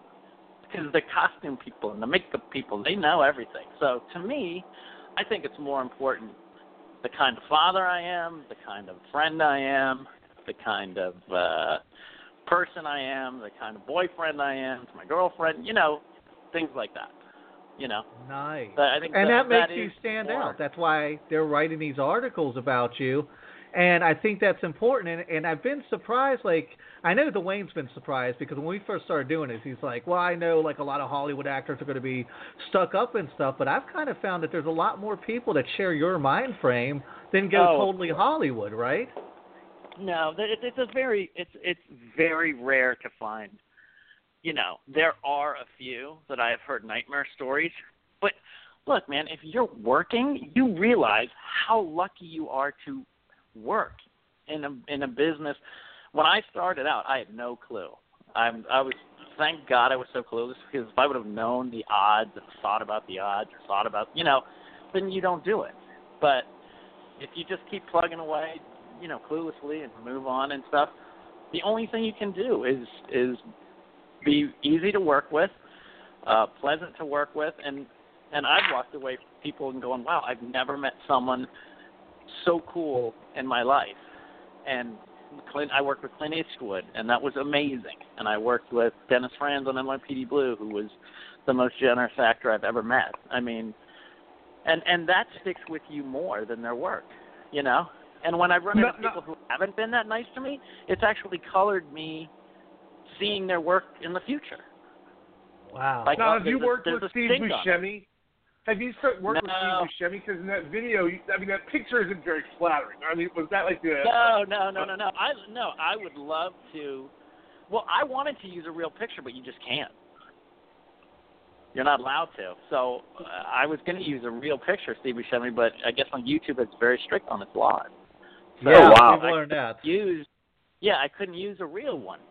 So, um, I contacted the artist who drew that picture and said, "Hey, can I use this in this video?" That's the only reason I used it. I wasn't looking for an unflattering picture, you know. Well, on that topic, I mean, I just want to say on that video, I loved you in Twisted Sisters. We're not going to take it video where you were the dad. And I also loved you in Animal House, where you played the ROTC guy. Or am I thinking of somebody else again? I'm just messing You're thinking of someone else completely. yeah. Hey, let me ask you this though about your YouTube channel because you've got those rage videos, and I know um, most of them aren't political, but you do have one about like oh, and I, it was brilliant. I love the one about the guy whining, and he's whining through life. The kid that's trying to get the cereal, and you're raising these little whiners.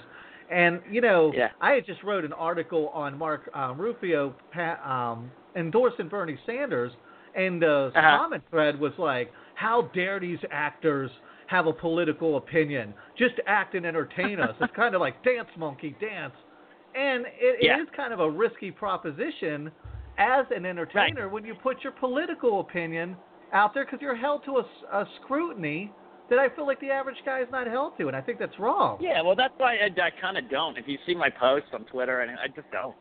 I just don't do it. It's not. It's not. It's. It's not what this. It's about. You know, that's not what we're here to do. And if I was in a position where I could or would, then yeah, then maybe I would. You know, I mean, I, I'm a Springsteen fan, and I've seen people say, you know, I saw comment threads where he they say, I will never go to a concert of his again because he da da da, you know. But he made a choice, you know.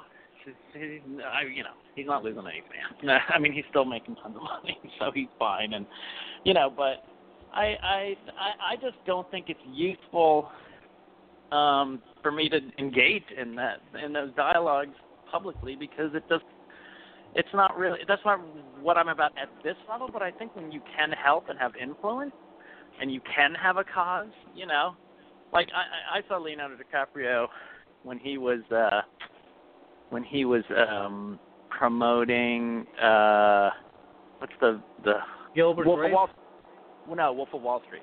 Oh, okay, gotcha. And he was the look. His whole thing was like, look, man, I'm just lucky. you know, I'm just lucky. I know there's actors out here that are just as talented as me, but I got lucky. You know, and and then he made smart moves in his career. You know, uh, but you know he has his cause, environmental causes or whatever. But if you can help, and if you can help, and you, with something you feel passionate about, I think it's fine. But at my level, it's not worth it. You know. Yeah, and That- that's a shame. that I think that's a shame because I would really like well, to see. I mean, I don't. Is, is Facebook really a place for us to have a dialogue over this kind of stuff? I mean, I don't think so. I don't. I'm not. I don't know anyone who goes. You know what? I really like this candidate, but now after I was on Facebook for an hour, I'm completely changed. you know, You'd be Everyone surprised how many people get changed by Facebook, uh, back and forth You and think back so? and forth. I see it all You the time. I'm in the political people- arena, and I'll give you a good example. I know a girl who posted every day, and I thought she was involved in politics. I thought she was politically aware, and every day she posted Okay. these anti-Obama things, Obama, socialist, Okay. Obama, blah blah blah. And I'm thinking, okay, Okay. I don't agree with her, but at least she's involved. And then she posted this thing, and she and they're just memes. She doesn't post up opinion; she just posts a meme. And then she Right. um, posts this thing, and she's like, and this is fairly far into the primary. She goes, I got a call saying vote for Ben Carson. Who's Ben Carson? And somebody was like, one, at the time, he was really one of the top runners. He's Yeah, like, well, he's right, like second place right now in the primary. And she goes, oh, shows you how much I know about politics. Well, damn, Right. you post every day about it. How do you post? I wouldn't post about motorbikes every day if I know nothing about Right. motorbikes. So yes, Yeah, I I yeah. think you're underestimating just kind of how callous and indifferent people are to politics. No, no, no. I'm actually saying that that they don't change their.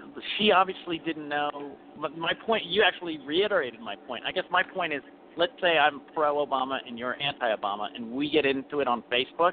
The chances of me changing your mind on Facebook, Okay, be, got you. you changing my mind are very slim. That's what I mean. I don't Yeah. think that Facebook is the place. You, you, everybody who's on Facebook digs into the trenches and it just goes on and on and on and on. You know what I mean? Because it's not No, a no. real. I got you now. Yeah, that's That's absolutely what I true. mean. And that and, and you're and that girl makes the point. She just she heard these things and she just wants to repeat them and regurgitate them, but she's not really actually well informed. You know. Yes. So let's why engage? Now go ahead, Sean. I'm sorry. No, no, no. That's what I meant. So why engage with people like that who just said give the, anyone who does blanket statements? You know, my ex my ex mother-in-law is, was a Democrat, and it was like everything she said. Don't matter who. There was never any Republican that idea, thought, anything that could be right because they were Republican. Do you know what I mean? And No, I that's mean, I know that's what I feel. That's what's going on on Facebook. I see it all the time. I want to switch gears because this is our comedy show. Um, I want to talk about It's Dorothy been hilarious 50 years so far. We're talking about. Gutbuster, definitely. Um, Dorothy, 50 Yeah. years later, I put it on a Yeah. Kettle of Fish page. My co-host Fern Oh, saw thank it. you. She can't shut up about it. She loves it. I Who loves Fern, it? ring in here. Oh my God, Sean! I you're talking to somebody who has been obsessed with the Wizard of Oz since I was a kid. You know, I'm 38 Okay. years old now. I'll disclose my age. I don't care. You get to a certain Yeah. point, you don't care. But I Yeah. mean, to the point to where when I opened up my email address, and I still have the same email address. So if any of you fans hear something out there you don't like, you can direct the hate mail to Little Ruby Slipper at yahoo.com. Although you can also direct it to Dwayne's hate mail because he's used to getting it. Yeah. Um, but I'm obsessed with this. And when Nick posted this, I was like, I have to dig into this. I have to look at it. It is so dark Okay. and so twisted, and that is exactly how my brain works. Coupled with my obsession of Wizard of Oz, this is like totally my wheelhouse. Oh, Um, I saw the awesome. second one that you did. Awesome. Yes. Completely sick, and I love it. It is just, it's great. So I want to applaud you. How did you, like, what prompted that? What spurred that on? What made you think this is going to be a good idea to show Dorothy smoking cigarettes, drinking, cursing? I mean, well, it's, it's because beautiful. I uh, uh, sorry to interrupt. The um, the idea came because I um, had just seen it was like the 25th edition when they remastered it. Uh-huh. Um, it was in the early, late '80s, early '90s. They did some big revamp or, or did did some. I don't know. They relaunched it in theaters because they were able to do something technically to it to make it look better. And so my friend and I went and saw it at a theater. And at the very end, you know, my friends, oh, it's so great. It was so awesome. And I was just like, and I don't know why it hit me that night, but I was like, that, fuck, that sucks. Like, that absolutely sucks. And they're like, what are you talking about? I go, the main thing is there's two old people who won't be around for too much longer are not her parents. She lives. She wanted to get home to a crappy dust bowl, and she uh, and everyone thinks she's crazy because she says, and you and you and you were there, and they all go, like like, oh yeah, yeah, sure we were, you know, um, and they think she's nuts, and so I thought, God, what is this? What's going to happen to this woman if she never wants to leave her backyard? If she's just going to, everyone's going to think she's crazy because she's going to try to explain this to more people and feel good about it. But everyone's going to go, feel good about what? You bumped your head and you went insane, you know?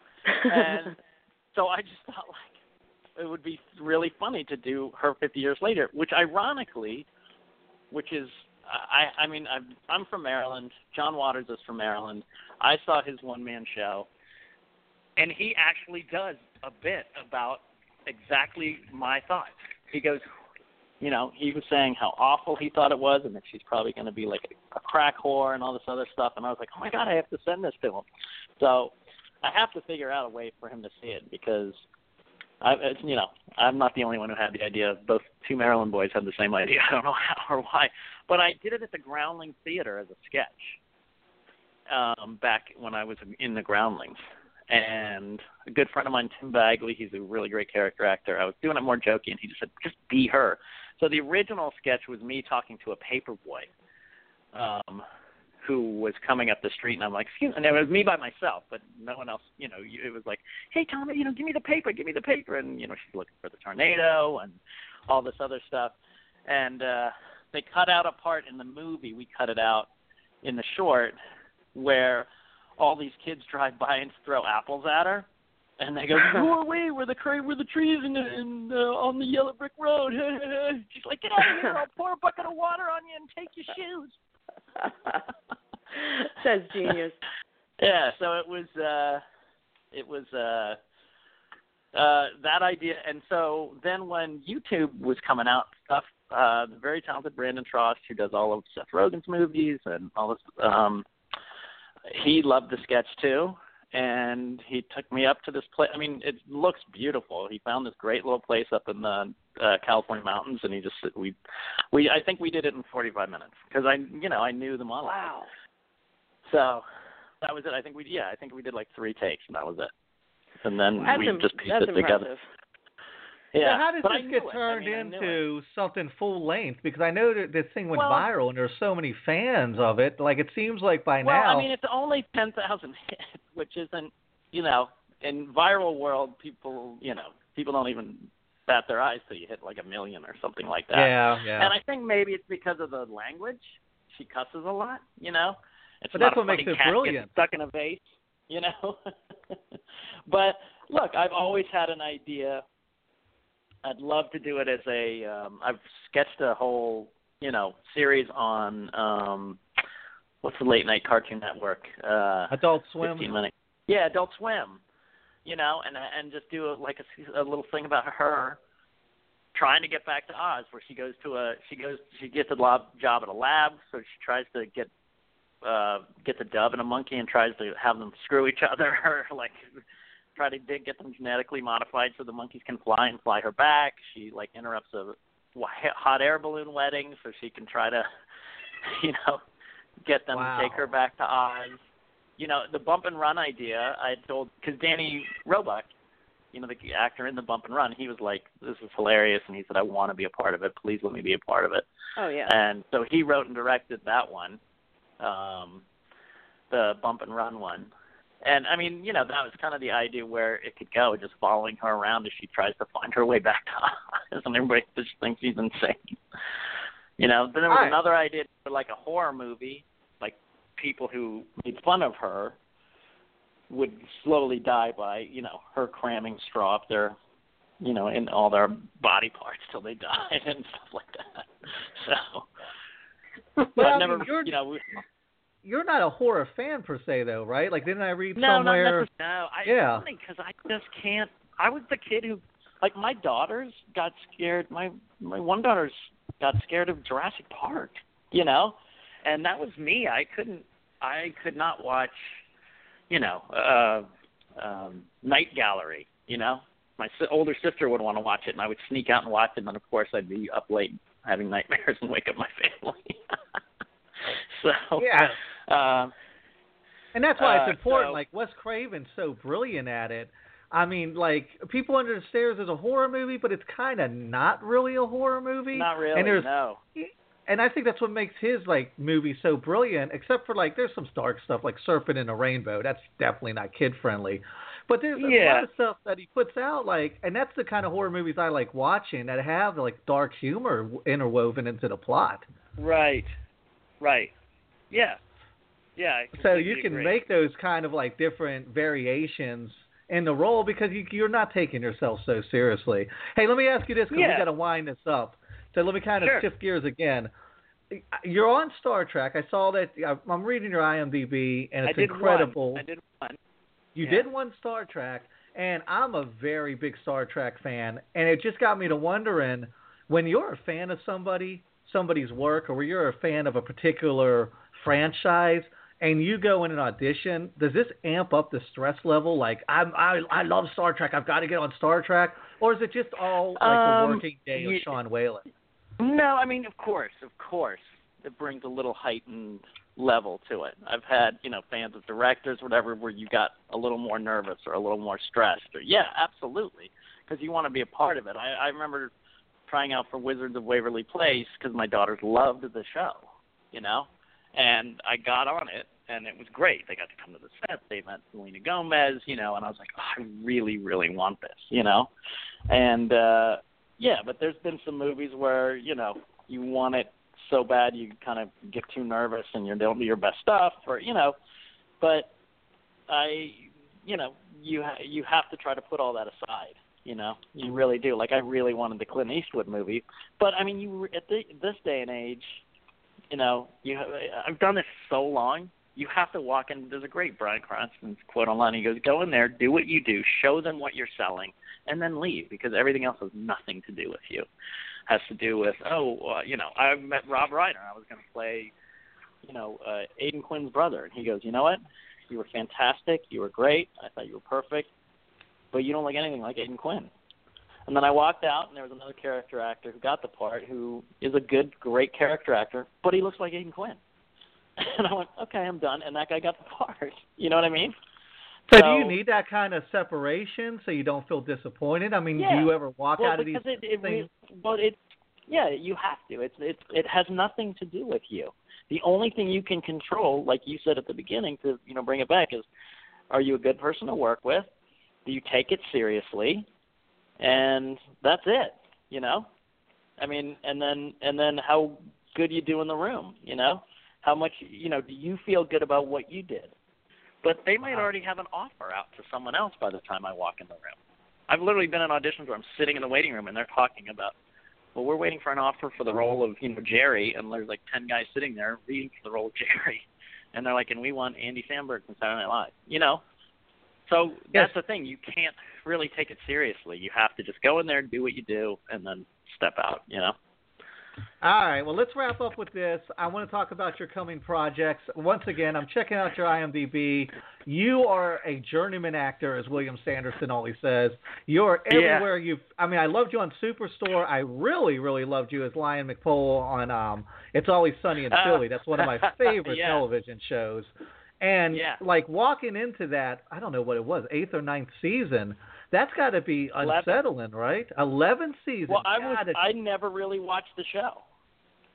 My daughter Really? loved the show. My fa- my entire family watched the show, and I had not really ever watched. Again, it's I mean right now right now TV is too much. It, there's so many good shows. Unless you have like no life and you can just sit there and watch binge watch every single show, there's just so much good TV out right now. You know? So it's hard to catch up. So it wasn't like I didn't like the show or anything. I just thought, oh, you know, this is one of the ones I should watch, but I just don't have time, you know, put on the list. And uh yeah, it was it was it, that wasn't intimidating though, because everyone was really really nice. It was really fun, and you know, I watched a few before I went on set, and that was really cool. And yeah, it was that was fun. I mean, once you get there, you've got the job, so that's the part that's nice, you know. So then, Yeah. it's, then it's all doing the job and playing and having fun. So I mean, I wasn't nervous on you know just meeting Clint Eastwood. I was thrilled to meet Clint Eastwood. You know what I mean? So Well, I mean, you're looking at it as an adventure too, and I don't feel like everybody's kind of hardwired to go into it as like this is the next great adventure. I think a lot of people get it stuck in their own head, and it's got to be unsettling for them. Yeah, and it can be, and I and I've had experiences where you know I've blown auditions or whatever because I like I wanted to be a part of it so bad, but then you know as you look back you go well probably I didn't do well because they wanted me to read for the first audition they read a part for me that was right for me, and the second audition was one that wasn't, and Right, so right. I was trying to do a part that just I wouldn't have gotten anyway in any movie. Do you know what I mean? Yeah. And then, and, and then when you're in the business long enough, you're also been in the one where they go, wow, they the casting people don't really know what they're doing. Instead of taking it personally, you go, wow, they really don't know what they're doing because the script says this, but they want me to do this, and it makes no sense. And you I think that So separation is what keeps you down Yeah. to earth because you're not always like, oh my god, like self doubt or I gotta. You're not trumping it like I've got to make it to the next level, winning, winning, winning. Because you see a well, lot of guys kind do, of break you, down. A lot of people do that. Yeah. Well, they do that at the beginning, you know. But once you've been in it long enough, you're not gonna last if you do that. You can't. In any job. If what if you had a panic attack every time you were about to go on the air? Yeah. And like, oh my god, we have to get new viewers, and if we don't get new viewers, I mean, you, know, you guys wouldn't be able to have this conversation. You know what I mean? That is so true. All right, let's wrap this up because we are going way over. Um, Dwayne, Oh, Fern, do you have anything? Oh no, you're cool. We love having you on, no, and that's I, why I we're going way I'm over. on. I'm on. Uh, I'm at that at that guy SMW on Twitter. Um, I'm on Instagram, same moniker. I do coaching and Skype coaching as well. Yeah. I've had. Uh, I do acting coaching, so if people want to get in touch with me on either of those places or my uh, Facebook page, just Sean Whalen. Uh, you know, I'd I'd love to coach. I'd love to give back to young actors, and so that's and And- then you know, Superstore is coming up next season, so. Yes, I yes, just we wanna- had Nico I just on wanna here. thank you. Let me finish real quick. I just we wanna had thank Nico you on for- here a few months ago, or a couple months ago, and he was like, "This was before it got picked up for second season." And I told him, I said, "This show is absolutely getting picked up for second season. Superstore Yeah. is the best new comedy show on TV. That show is incredible." Yeah. Yeah. Good. It's Go it's, ahead, uh, it's really really good. I just good. want to thank you for restoring my faith that there are down to earth, truly good people who are actors and in, in uh, who are stars. You- You're one of them, and I appreciate talking to you and having you on here. I, oh I my god. you. I, I I I feel when I hear that I just feel bad that are you you know are you guys interacting with people who aren't? That's a shame to me. You I know? just read a lot of TMZ, and I just watch see a lot of That's TMZ your first and how mistake. stars behave the badly and things like that. Yes. Let's yes. put it this way: when I got divorced, I got on TMZ, and they didn't tell the truth. So I, it wasn't know, even I true. know. You know? I fall so don't victim don't to it. believe that's my that little, stuff. That's my little guilty pleasure, though. So I, I agree. Well, with no, that I shouldn't enjoy it, but um, I'm not. I'm saying enjoy it, but don't believe it. Yeah. Well, you can also look at how much higher above all the others you are now in my mind.